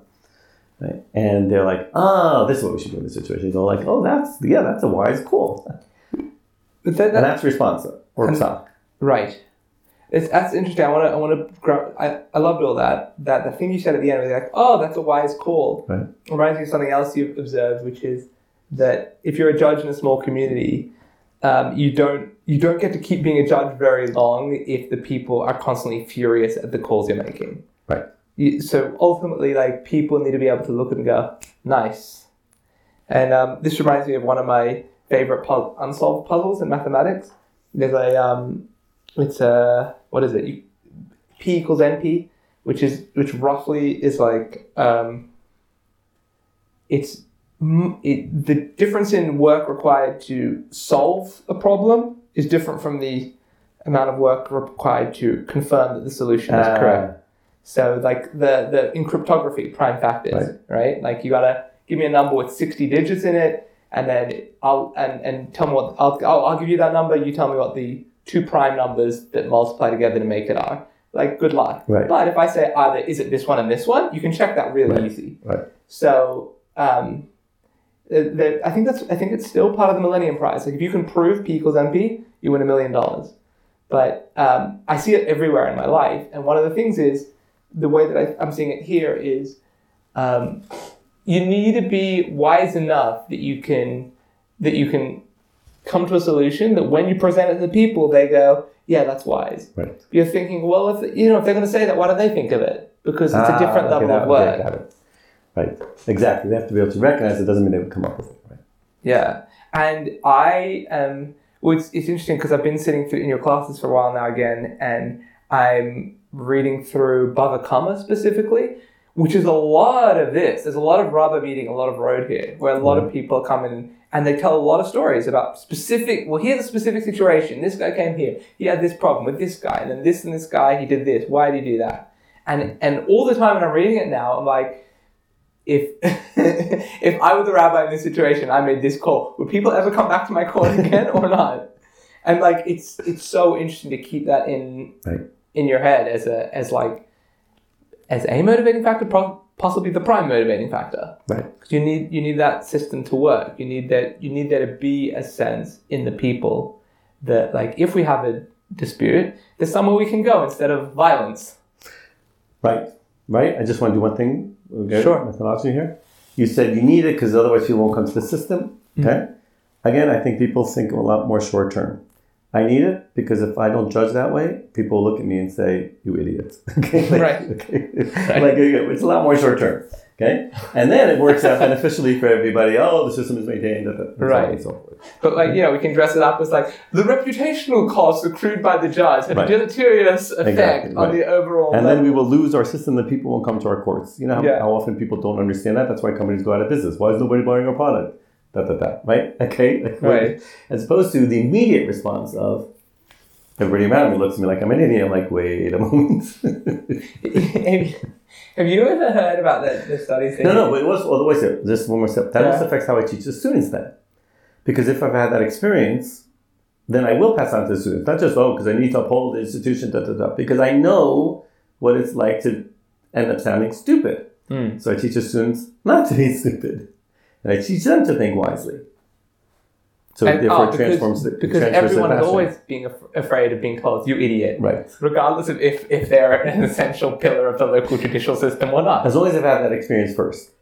Right. Right, right. But this this speaks to another one of your principles, which is like you can only really compare the stuff you've experienced, Right. or like, uh, what? There was there was like some like minor exception to that stuff that you've heard stories that you've heard about and thought about deeply, maybe. Something, any- anything you've experienced, or anything that you've experienced secondarily that was similar enough to what you've experienced in a primary primary way. Secondary meaning movies, literature, Yeah. and so on. But similar enough to what you've experienced in the primary way that actually gets internalized as another experience. Oh, interesting. So the movie itself has to be like something you already know, but then once you get the movie, then you can compare expands your- to the right. movie. Got it. Really cool. Uh, you, you mentioned this, the lack of wisdom as one of the things leading to potentially greater political collapse. But even if it doesn't, it's probably a good idea to live wisely in your immediate community. Look, yes, I didn't think about political class when I started, like, whatever, how many years ago, who knows, right? When I was young. You thought about people looking at you and saying, "You idiot." no, no, but when it, no, no. Actually, this whole method started when I, whatever. I think as a kid, I was like looking at people and saying, "Wow, you're talking past each other," and you and you often don't know what you're talking about. People from different cultures, meaning immigrant parent. I have parents. You know, one parent was born here in Israel. One parent was born in Hungary, and then the Shoah, and then got to Israel. Right? Then you know, in the states, right? So there's this orthodoxy. There's this American orthodoxy. There's this, you know. Different backgrounds, even the two parents, right? And, and within Orthodoxy, I went to a range of schools. Like, Okay, and of course, cousins that were secular Jews, you know, like American, you know, Reform, whatever, you know, Yom Kippur, you go to shul, like Federation supporters, you know, the range of that type of Jewry. Not quite Australia, but similar. Um, right, so, um, and then Gentiles, right, also. Okay, so I'd be like, non Jews, right, and I'd be like, wow, um, there's like so much miscommunication because people a don't realize that they're saying things they're speaking different languages but if you kind of just translate you can figure out that they're saying similar things. Or b they haven't really thought about what and why they're saying what they're saying. So that struck me and then at some point i, was reading like uh, utopian type like 60s novels and so forth you know like or songs like you know Stranger John Lennon. Land? Robert Heinlein sort of thing? Sure, or not. Yeah, yeah, all kinds. Like I read, I can't like. At some point in high, in high school. Yeah, I think in the high school somewhere. I was like, okay, how many books do I read a week other than yeshiva? You know, you learn all day in yeshiva, right? Mm. Okay, is that like you know secular and yeshiva and Torah? Right? How many books am I reading just for fun a week? I mean, I'm reading like ten books a week. Like, novels, right? okay, so I think completing? yeah, yeah, yeah, How do you complete? So that's more than a novel a day, despite the fact yeah. that But you're. the Shabbos is more time. Ah, okay. okay. How many novels would you put out, put away on a, on a standard Shabbos? Three. So, so anyway, it doesn't matter. So the point is, And then hang on, you go to bed each night. uh, Actually, paint this picture for me because no, this, this is relevant. You go to bed each night, you'd have a novel. You're like, let's go, and then you keep reading till it was done. well, when I go to bed or during the day, like I- you know, my mother would be frustrated. You know, she calls me and I'm not hearing her because I'm reading. You know that phenomenon of the bookworm. I'm somewhat familiar, but isn't it like six, seven hours of reading that you need to do No, I read, novel? no, I, I, I read quickly. Ah, okay, I was very fast that's the secret sauce. Yes, that's the secret sauce. Otherwise, you can't do it. So it's like it's like today. You listen to something on I'm Two going to date myself. YouTube, okay? But Yeah. two times speed. No, we still do YouTube. You're fine. I was a close one though. okay. Anyway, the point being that um, wait, why did this? Why did we get there?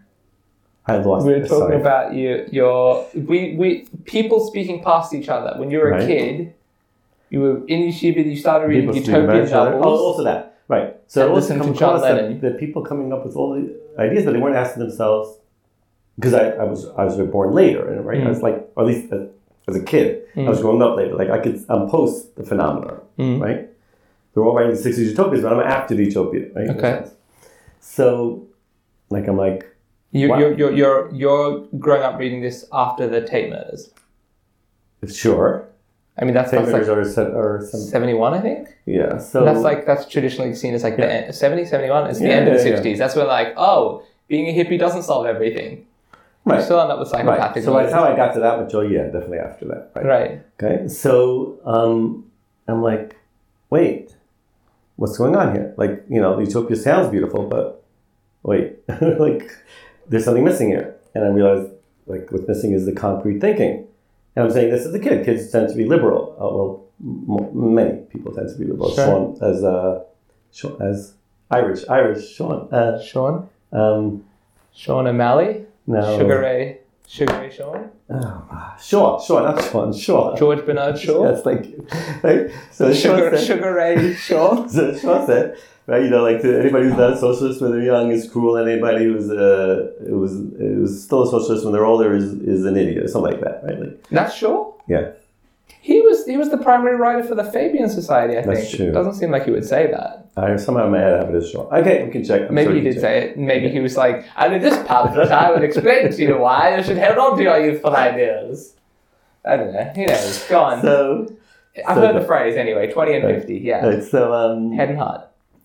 But even then, I was like, okay, you know, oh, it's, you know, all societies in a sense tend to be conservative, even if they're progressive. They tend to be conservative. They have their like fixed things they're saying. So if you're like kind of looking at it and you're like, wait a moment, right? What about the exceptions? Okay, right? Looking at what? But Oh, the society, and it's like right. fixed whatever, and you're like, wait, what about this? What about that? Like, okay.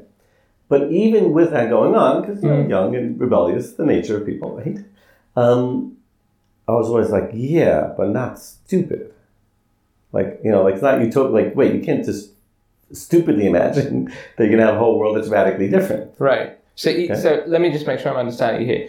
You, you're, you're a teenager, you're reading utopian books, and even though you're a rebel against the society you're actually in, and you're thinking, it would be cool if we could do something better, you're reading these utopian offerings, you're like, come on, buddy, you, you clearly aren't even thinking through your own utopia. Right. There are gonna, there's always going to be issues. Right.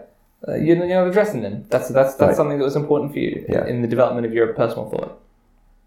Yeah. Yeah. Um, yeah.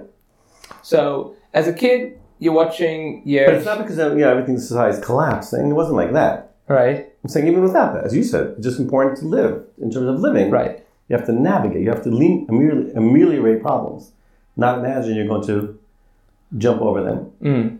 and um, somehow, you know, solve them. Right. Well, he, okay. Here's a practical. Here's a practical, practical thing. Right, we're at the time of year when um, a lot of people are. I mean, a bit for Hanukkah, but definitely contemporary Western American society, a lot of people are going home for the holidays, Okay. and they're talking to relatives who have different political views for the first time in a long time, Right. and they're having a, a lot of trouble with that.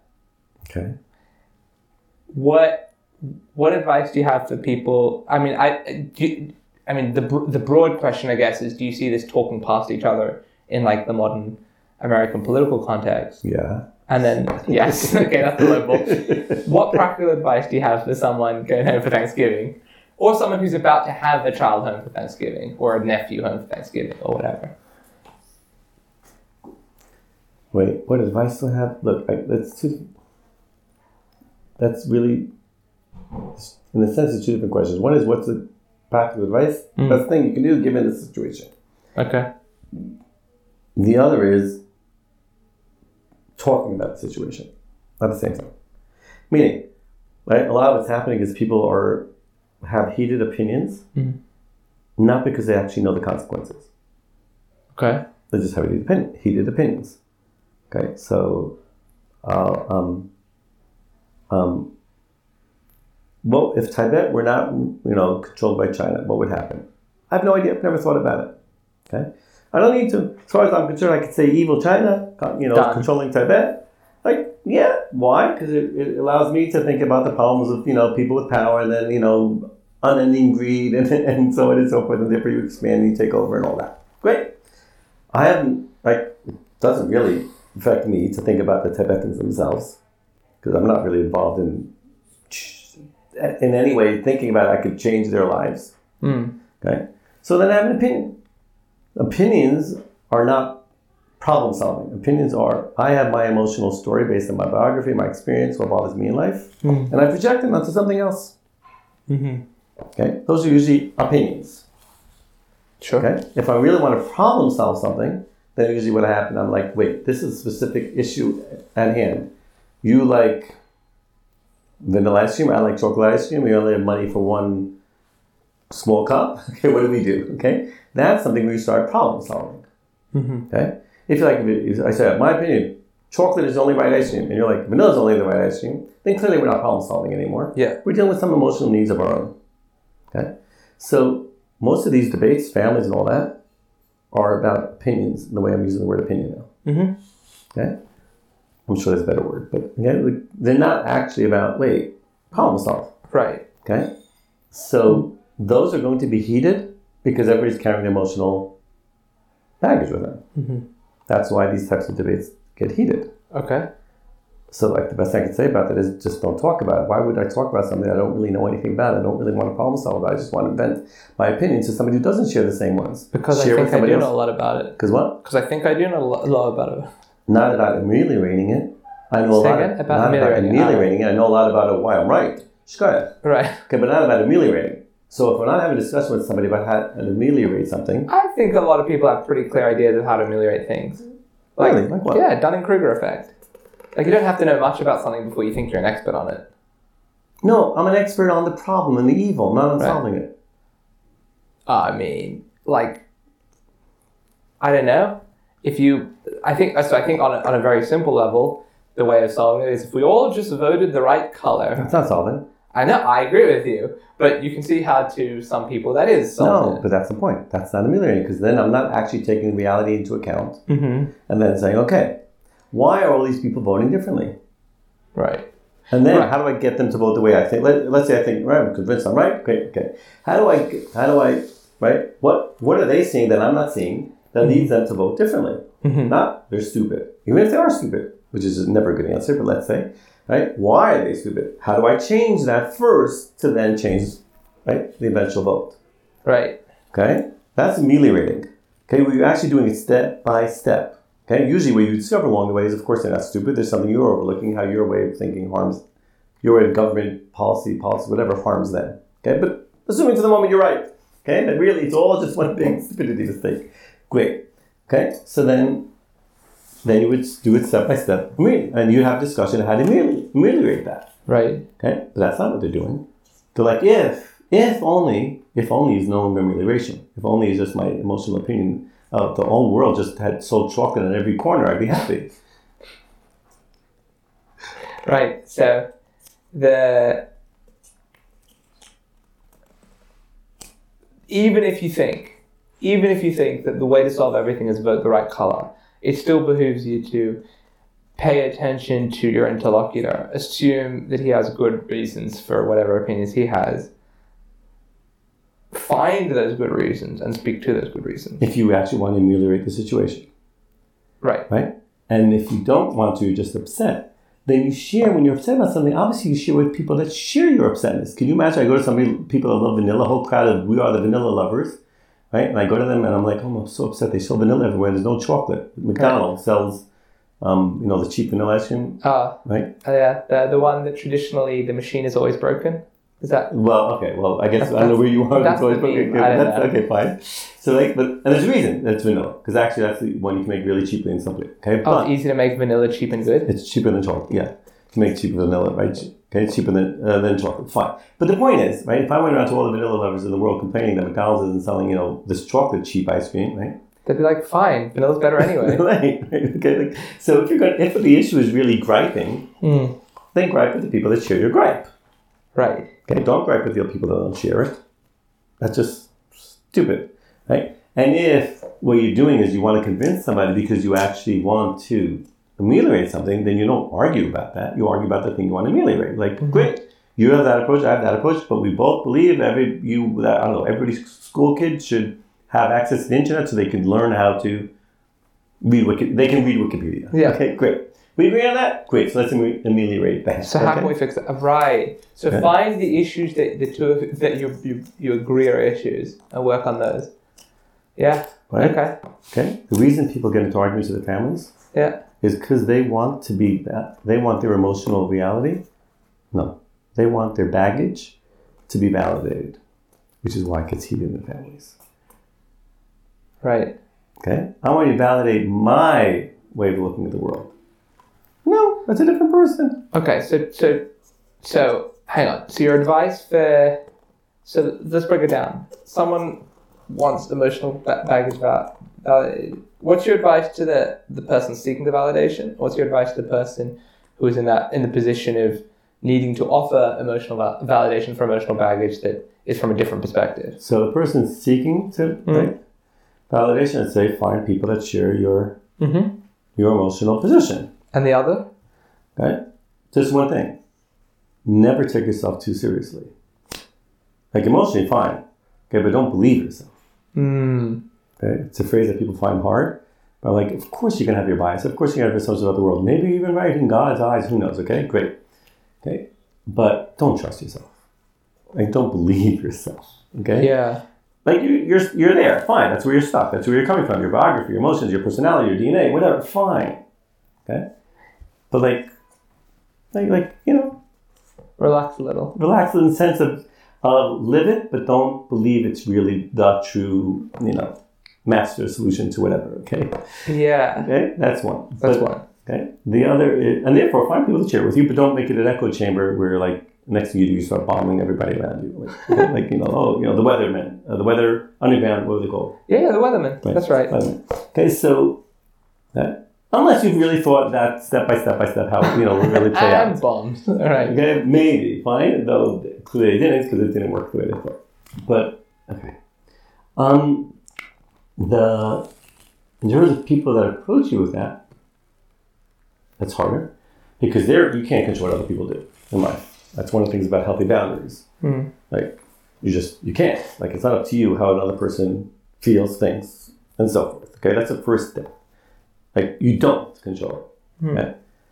Like uh, at some point I was involved in Palestinian Jewish dialogue, and like uh, uh, yeah, even though I don't have what might be called the classic left left views, but I was anyway. I was invited to participate. To participate twice in like four day sessions. Um, and I remember one point there was somebody in the Jewish group who was like trying to tell Palestinians, of course you have to accept it. You know, the, you know, we, the Israel has to withdraw to the you know to the 67 whatever you want to call it right? Mm. um, boundaries, um, and you have to accept that, of course, Hmm. because that's the moral thing. And the Palestinians are looking at like, no, it isn't. Like, not in our eyes. Right. Said, no, but you have to. Like, like you can't tell other people what to think. I, like I was telling you, if you think that that's the best response given everything, that's fine. You do what you do, right? Right. But you don't take. You can't claim. You can't like other people are going to do what they think. Okay, that's basically a healthy boundary. Mm. Okay, you function within reality, and that's what you do within reality. But you're not. You can't like, oh, why should the whole world see what I see? We're back to opinions. Okay, like they don't see the world the way you see it. Okay, finished. Okay, so now why am I saying that? Okay, because you don't control the People are right coming to your table. What you could do, however, maybe might work is you basically accept them, and then change the conversation, like have a conversation, and one that they feel accepted without that issue being the issue at play. Mm. Right? And then you just, you just try to play. Or they raise something and everybody kind of just politely shows disagreement. If they disagree, they either don't show disagreement, right? Hmm. But it's but hopefully the person knows and they know they didn't really win really over. Right. Or in a se- in a sense of a polite way.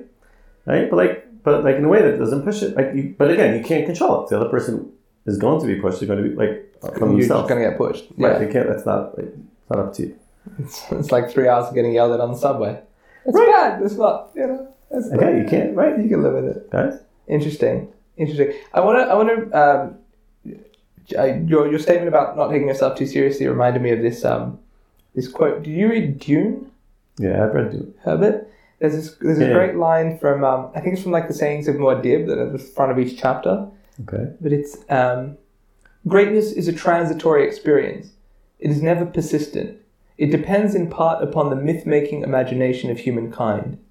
The person who experiences greatness must have a feeling for the myth he is in. He must reflect what is projected upon him. And he must have a strong sense of the sardonic. This is what uncouples him from belief in his own pretensions. The sardonic is all that permits him to move within himself. Without this quality, even occasional greatness will destroy a man. Interesting. Okay. And you're worried about? I'm not worried about anything. No, the, the phrase you, the phrase you, uh, the phrase you said about not taking yourself too seriously Right. reminded me of that, and I figured I'd, I'd drop that expanded quote and see if that twigs anything for you. And the fact that you said interesting means maybe it did. Maybe, but okay. So you're doing your associative approach, right? Which is. Which uh, what do you call it? Um, yeah, but we, we you took it to the place of of in, in a sense a necessary ego to function. Hmm.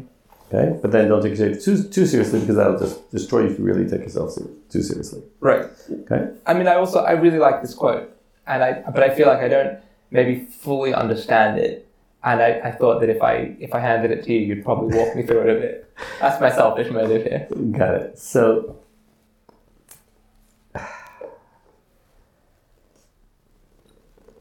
would put it differently. Look, there, there's truth to it. I can find. I could give you Chazal sources about that. You know, like, uh, so you know, as you, s- you have to like the person have to know the myth reflected through them, and they have to live up to it. But then, you know, be somewhat sardonic, right? Which is Chazal same as like you know, I'm a great Anav. Okay, like somebody say that, right? right? Um, no, the point of that is, in a sense, I understand the role I'm meant to be doing, and I'm doing it. Right. But I also understand I'm just I'm just a person doing it. Wow. Oh, that's what that's about. Yeah. It's like, look at me, I'm performing Grey Olive. Okay, I guess that's what this village needs is a No. Grey Olive. No, like that's otherwise you can't be not a great olive, right? So you're just saying the words. But great olive is like, yeah, exactly what's needed, right? That's what the world needs. People don't Mm. know him, and I'm and I'm yeah, I'm working hard at it. Like in the end, I'm just this person trying to, right? Okay. I'm trying. Is it the end of Sotah? They're like talking about how all the, the great like the great categories of people have left Right. the world, and one of them's like. With the death of Rabbi so and so, humility left the world, and like another guy Right. piped up, was like, "Hey, I'm still here." Right, right, right. Right, but that's what it means if you do it. If you obviously not if you're one of these. We won't get to naming lashon hara about people in the world, but then people get up and say, "Oh, whatever," and then they really think a lot of themselves. Mm. I And, you know, appreciate- I appreciate you certain not- types of awards. I appreciate you not uh, not speaking Hara. I, I actually I really admire that about you, it's um it's something I've noticed because I'm in your class and I, I see you get frustrated about like the way that other people do approach things quite often, and I don't think I've ever heard you speak ill by name of anyone, um, even academically, where you'd think, oh yeah, you know, I have a I have a I have grounds to. Right. If need be, if I really need to like illustrate something and it's you know accepted or phenomenon or one person specifically does it, then I'll explain why they do it, why it makes sense to do it that way, Mm. and then why I disagree. But even but it's weird, right? When I have to Right. Well, that's interesting. Right. Um, bec- otherwise, it wouldn't make sense. Everything, everything. The point is, it can't be that they're wrong because I don't like it. That's right. I got this sit there and explain. This is. This I is- get why they're doing it. Right. Now let me tell you why. There's a better way, right? Um, but so so I, that's that quote. Um, I don't know. Like, and, and really, this is. I don't know that I'm right about this, but part of me is like, is that the way I would go through the world, or is it the way to go through the world? Just do. Forget anything about mission being reflected, and you just do. And what was it? Not mission. What was the word there? Well, the the word's very specific. Um, it, Vision, the no. myth making imagination right. of humankind. No, but then through the person. The person who experiences greatness must have a feeling for the myth he is in. He Myth, must right. reflect what is Right. projected upon him. right. So, right. So, right. So, one approach is like there's a myth, and that's what motivates you in the myth, right? It's the classic. You know, everybody's into these days. You know, the the. You know um, that the story that life you, you build your life as a narrative and myth building. Um, the hero quest, the hero's quest. Here's and all those Journey, things. Joseph Campbell. Right, exactly. Cam, right, everybody's very right. Campbell these days, and Jordan Pers- Peterson is even kind of right towards like Campbell and all that.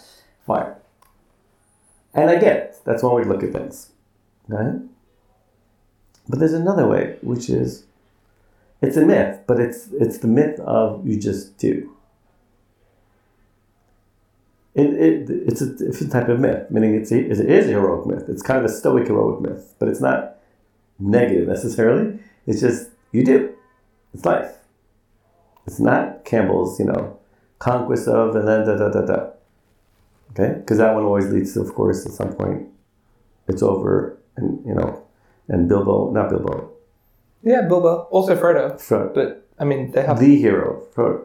Frodo Both Bilbo's them. the early one. No, Bilbo's yeah, the early one. Bilbo's in The Hobbit. Right. So Frodo, right? You know, Frodo goes on. Now he like, what's he gonna do with himself? So he goes off, you know, with the elves into the, you know, into the, the next world. Okay, basically in the hmm. boat. Okay, like, okay, there's always that thing, right? Of like, great, you did a myth, and now what? Okay.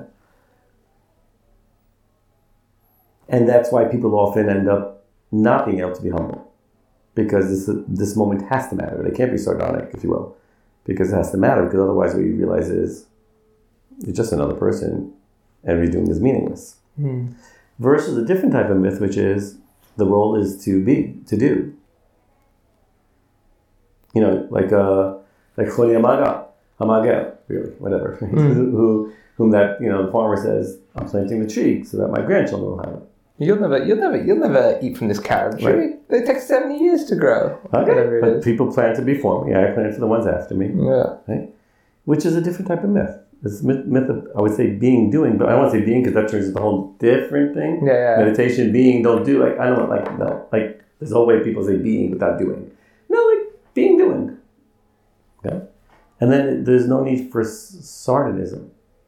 Now, some people tell me that's not good enough of a motivation. So I, I get it. I, I get why then you get into all that, if you will. Campbell, but don't take yourself too seriously in a sense. Well, I, don't, I think I think the, the way that the guy is talking about the, I think there's a there's specifically a political component here. It's not just about like oh, I'm going to project myself into a myth because that's what motivates me. Although you know more power to you if that's how you do a thing. I think specifically what what what's being gotten at in this quote is, um, uh, it, it pertains to his like sudden acquisition of popular political office Right. right? He suddenly becomes. I don't want to spoil the book. It's an amazing book. Go read it. But but you know, he suddenly gets like a lot of political power that Right. doesn't come from his family history or whatever, whatever, whatever. And so suddenly he has like he's putting on more of a, of a- performance in some Right. sense. But I, i- interestingly, I, I don't think I thought about this before. But before, when he was just a duke's son, he could just like the way the duke the duke he does a bit of performance, but mostly he's just doing the right thing. Right. Just do the right thing, do the right thing, do the right thing. People respect it. You have loyalty there Right. Once you get into the situation where you're you're embedded in a, in a wildly foreign culture and they see you as like this foothold guy who's going to unite the tribes and so on so on and so on now you have a now you have to play by their rules in some sense like they have a story Right. and you got to fit into Right. it um, and maybe I, you know thinking about it more part of what that means is part of what that is is just like a translation effort. Like, because, you know, it's like you always like to say, the human condition isn't that different. So he has ways of thinking about the world and, and like, oh, this is how I describe the situation. But they come from like a different place. And so the language he uses, either like that literal language or the author guy, you mean? I'm talking about about the, the character, Character, Paul. yeah. either the, the, the literal language he uses or or like the words he uses or the embodied performance of things is is adapted to his audience. Uh, sw- small example, right? Like early in the book, uh, there's a guy who comes to meet the Duke, and one of the one of the local sietch leaders. He comes to meet the Duke, and he spits on the table in front of him. And the Duke's men are, you know, getting up and drawing this their weapons, and the Duke's like, you know, I thank you very much for the gift of your body's water, and he spits on the table as well. It's like it's a ceremony, right? They didn't get that. So in, when you want to say the human condition is no different, what you say is you give honor by making an expensive display. That and so he comes in, he gives honor by making an expensive display. That's it. Okay. It's so so in some sense that it's the same, right? They're speaking the But same. now that he is in power, he has to now. Oh, now that now that Paul's leading these other guys, he has to spit on the table instead of instead of shaking hands or whatever. Right? Yes. So there's a difference. So he's still he's still And he needs to reflect their myth because they're looking for somebody to reflect their myth. right. Got it. Okay. In a sense, that's right. That's, that's just practically what he has to do at the stage he's in now. Mm. That's really what you're getting at. Right. Okay. Okay, I get it. That's that's that's what people tell me at times, right? In a sense, that's part of what you need to do in life. So just one. So I'm saying two things. One is there are people really caught up anyway in Campbell Yep. because that's human, okay? And um, what do you call it? and um, and maybe here I'm being naive, but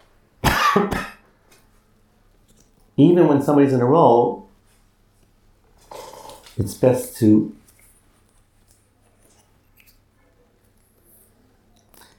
it would be I think it would be best to somehow convey the role with with minimizing everything that people project onto it. You're right. To some degree, you're gonna have to convey it because that's what. Right? Mm. But the more you do that, the more people are actually now putting whole loads of expectations on something that They're A, attached can't to be this met, projection more. right? And it can't be met. One, right? Right. Um, so it'll, it'll fail for them. And then two, if you buy into it, even if you're trying to be sardonic, then you're caught up in no longer having healthy boundaries to actually think what was the best thing to do next, Wild. right? So I get it's a it, it's a game, but that's a game. That's where another come. That's a classic another thing when you read hag- hagiographic literature. Right? So always says, how does that person of great stature, right? Always you mind like stay, you know, try to stay. Stay humble. Right. Stay grounded. Right. Wh- Which interesting. This is a spoiler. So if you haven't heard Dune, skip ahead. If you haven't read Dune yet, skip ahead a couple of minutes. But it, this this specific thing kind of happens where later on, like he take he sort of becomes leader of the tribe, and everyone's like everyone's wondering when he's going to challenge Stilgar for like for leadership. Because like there's a way we do things here, and what you do is you challenge the current leader to a fight to the Right, death, and when you win, then you're the leader. Right. he doesn't want to do that right? And so what he does is he like he brings Stilgar up on, on the podium in front of the people and he gives like a speech about how like you know a lot of people are saying to challenge him like why would I cut off my own right hand? And he and he, and he sells it well enough they're like yeah good one. So that's him he has he understands what they're projecting on him he understands what they want from him but he- manages to root around it Right. he manages to do Right, right. So, right. Look, that's a problem with leadership. I, what I'm, I guess, what I'm raising really, because I'm really being hesitant about this, and that's also me partially. Ev- Everything I've basically been doing over the years has been facilitating things happening, as opposed to trying to lead. Mm. If you kind of think about everything I do, right? Most people have no idea what I do. I just do it, right? okay, so. Um, so it could be on our personality, okay? But I think even a leader, and like let's put it this way, a leader I think should minimize the way I said it, like in a sense, be trying to worry less about the reflection, and kind of even though it's halacha, melech has to always look impeccable every day, you know, Haircut. trim their hair every day, Yeah. right? okay, and so forth. I get it, okay. So that's true. I'm not denying that that's true, but minimize it. But I'm going to say something more important. Most of us aren't kings. Like, let's not worry about how well are we, are we reflecting some vision in ourselves to lead. Like, we're just a human being. Like, let's not. Mm. you know what I'm saying? Like, we're not there. That's what Right. saying. That's why I said Campbell to you. Like, you're saying, yeah, but if you end up there, yeah, but you're thinking Campbell. I'm also a human being. I think Campbell at times. Right. I got it. Okay, but like, who am I kidding? Mm. Okay. You know, I don't care if famous or not, uh, true or not. Okay, not true exactly. But Johnny Appleseed, in a sense, is the myth of you're nobody, and then you create all these apple trees all everywhere, right? Right. Okay, like there's that type of myth, Right. There's nothing particularly special about it. right? And there's nothing where everybody's project like he's just the guy going around, uh, you know, you know, sowing apple trees. Okay, Right. Right. That's interesting. If you were to tell a story about him in a captivating way, when he was a young man, the fairy of apple of the apple said, "Go forth, Johnny, plant seed," and he refused the call. That's step Okay, two. everywhere, all the evil trappers didn't want fruit trees around, but he started the fruit trees and created the forest, which then creates the ability to farm because now they're they have apple trees, so they can't. No, that doesn't work. It's still trap. Whatever it will be. Okay, the factories. He brought down the factories with the app. Okay? The point being, that would be the same story Right. as he simply went around. Plants apple trees. Right. Hmm. I mean, th- this is a this is a sort of. Uh, Wait, which is because it takes it back to love. hmm. And like, are you trying to be heroic, or are you trying to just do good things in life? You're trying to, you know, be heroic. You're like, oh, I'm going to overcome whatever it is, right? The challenges or the norms. There's a better way to live the world. There's a better way to overcome. Okay? Or am I, or am, am I like I'm trying to learn norms? Like I'm trying to learn from the past, the wisdom of the past, the practical wisdom of the past, like all these guidelines, norms with the exceptions, and you know all those things. And that's where you learn. You can learn a lot. Is amazing. And I don't get why the Jewish tradition is different than all others in this way. But it has a collection of debates about every little thing, all these different norms, and the debates about them, Hmm. right, over time. And with like, and like some of us study all of that. That's crazy. Okay, like like I always say, humans are the same, every kind of way, same, same but different, as we were saying today, right? Like, so why did you? I don't know. Okay, but it's a, but think about the amazing benefit of that Hmm. you're carrying all that, assuming you're learning technically, you're learning wisdom, right? You're carrying all that in your head. But that's a certain humility of you're not meant to be heroic. You're meant to be and do and respond. Which is kind of back to the banjo on the porch. Like you're meant to like have all that thing and then, oh wait, what, we, what about this? We can do that. We can do that. Like, no. Right. So maybe the banjo on the porch isn't good because you're sitting there not doing anything. You're just, okay, fine. But no, whatever. people are coming to you. okay, but maybe it should be more you go out and throw, you know, sow the seeds. But The um, what is it? The children, the children of the prophets, the disciples of the prophets, were never without uh, harp and lyre. that's true. Right. Right? No, no, that's true. That's true. That's part of it. That is. That is. Right. But you wanted to ask me something and I interrupted you. You were about to. Oh, I want to ask you so many more things, but I, I think we are uh, running pretty short on time. Okay, so something. Well, I- you know, I, I'm thinking uh, in terms of in terms of bookending it nicely. We started with the banjo, we ended with the banjo. That's good. Okay. I'm looking for the elegant dismount. There you go. Okay. Is, it, well, what what do you think is you know we've got maybe five minutes here left. What what do you think is was not quite wrapped up here? What would you like to revisit and do one more time? More like to revisit? Well, there's two separate things, okay? One is not what we would re- revisit in this type of setting, which is the series of articles and podcasts I do on just like how to actually approach different halachic topics and, you know, like actually doing topics, Mhm. right? But that's a different type of dis- like discussion. Mm-hmm. What we we need to vis- revisit here, I think, we, I think you need to tell me, because I'm in my head, and to me it all fits together, and all makes sense. That's interesting. That's really interesting. Yeah, I'm, I'm, I'm pretty good with it, but it, I think it is it's largely like that to me as well. I think one of the things that for me was um, tricky trying to pick up your method is is like obviously if everything's simple, everything's simple. But once you have um, once you start putting together artificial con- concepts and constructs, and then all your new artificial constructs have to have to fit with all your previous artificial constructs, then you um, then you run into trouble real quick. Right? Um, and I guess once you've had once you've had that process of just like relax about the artificial construct. Tell me about the person. Tell me about the situation. Right. What does this guy want? What does that guy want? Okay. Can we do right by both of them? Is this guy gonna go home and grumble? Yes. He's gonna be like accept at least what happened. Fine. Great. That's the best we can do here. Let's go Right. home. the gap between those two things, like the path from one to the other, involves like a lot of unlearning, and I feel like. Uh, I, you know, I came to your classes a few years ago and I didn't really get all that unlearning done. And like now I've come to your classes a few more times and now it's like, oh, I get it a bit more. And so I'm saying, I like, the, I sort of have the same problem in, in symmetry where um, what you said today makes sense to me, but it only makes sense because I've spent enough time unlearning. But what about this? Yeah. So look. So yeah. So I don't know if that would be a topic of a podcast, but basically one of the basic things of this approach is one has to be able to live comfortably with fear. Because since we're built to survive, we're built in a sense to have egos. And if I'm built to have egos, I have to be powerful. So I'm a more powerful lion, whatever it is, right? and so on and so forth.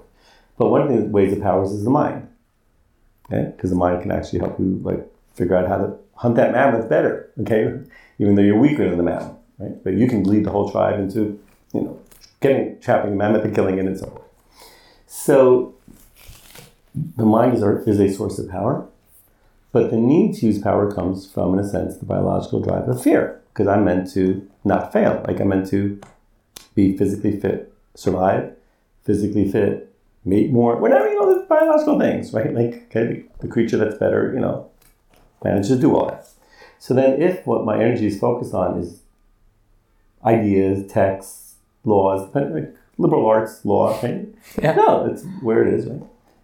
It's, then it's not about like making a better mousetrap, right? Or making a better bridge or whatever, mm-hmm. right? So I will end up creating concepts because I need to be powerful over the material. Because that is my it's I'm biologically geared to use my brain for power. That's not clear to you. Let's do it this way. I'm biologically geared to eat sugar, like fruits. Mm-hmm. And then I, you know, I live in a world where there's lots of white sugar and I can food. I can pick out on the white sugar. Right? Mm. Not because I'm an idiot, but because I'm biologically built to be drawn to sugars because I need them to, mm-hmm. in a sense. When I go with fruits, at least I need them, right? So, same thing here. I'm built to use my mind. We're built as mammals to use our minds, and then I start using it with anything I look at, right? Mm-hmm. So then I end up using constructs because constructs are actually easy ways of organizing material and controlling it and mastering it and being able to like in a sense right like it's just shorthand instead of just having shorthand reminders right it allows me to build further. Like it constantly be shorthand reminders. As long as you don't take them seriously that's shorthand reminders. Okay? But if you build from it you're now being powerful with your mind. Mm. okay? So why do I need to be powerful with my mind? Because I need to survive, to compete, mm. to see, which all comes from fear which is biologically built in. I get it, but to the degree that you know we overcome our fear, then we don't need to do any of this. It's like, okay, we're gonna die. Now, can we talk about whatever's happening right now?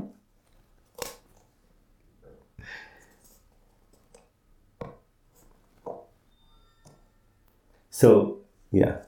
So, why did we get to that? Because, yeah, that's what else, right? So, I think one of the big, I don't know how we have that topic, is how, I mean, I know, but how does one ground oneself to limit that fear?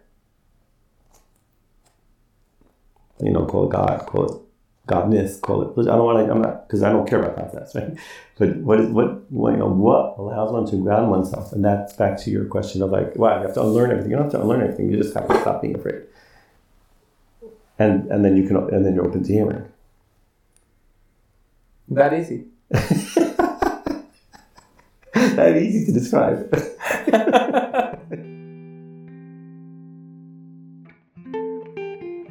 With thanks to Perrin Walker and Daniel Kenny.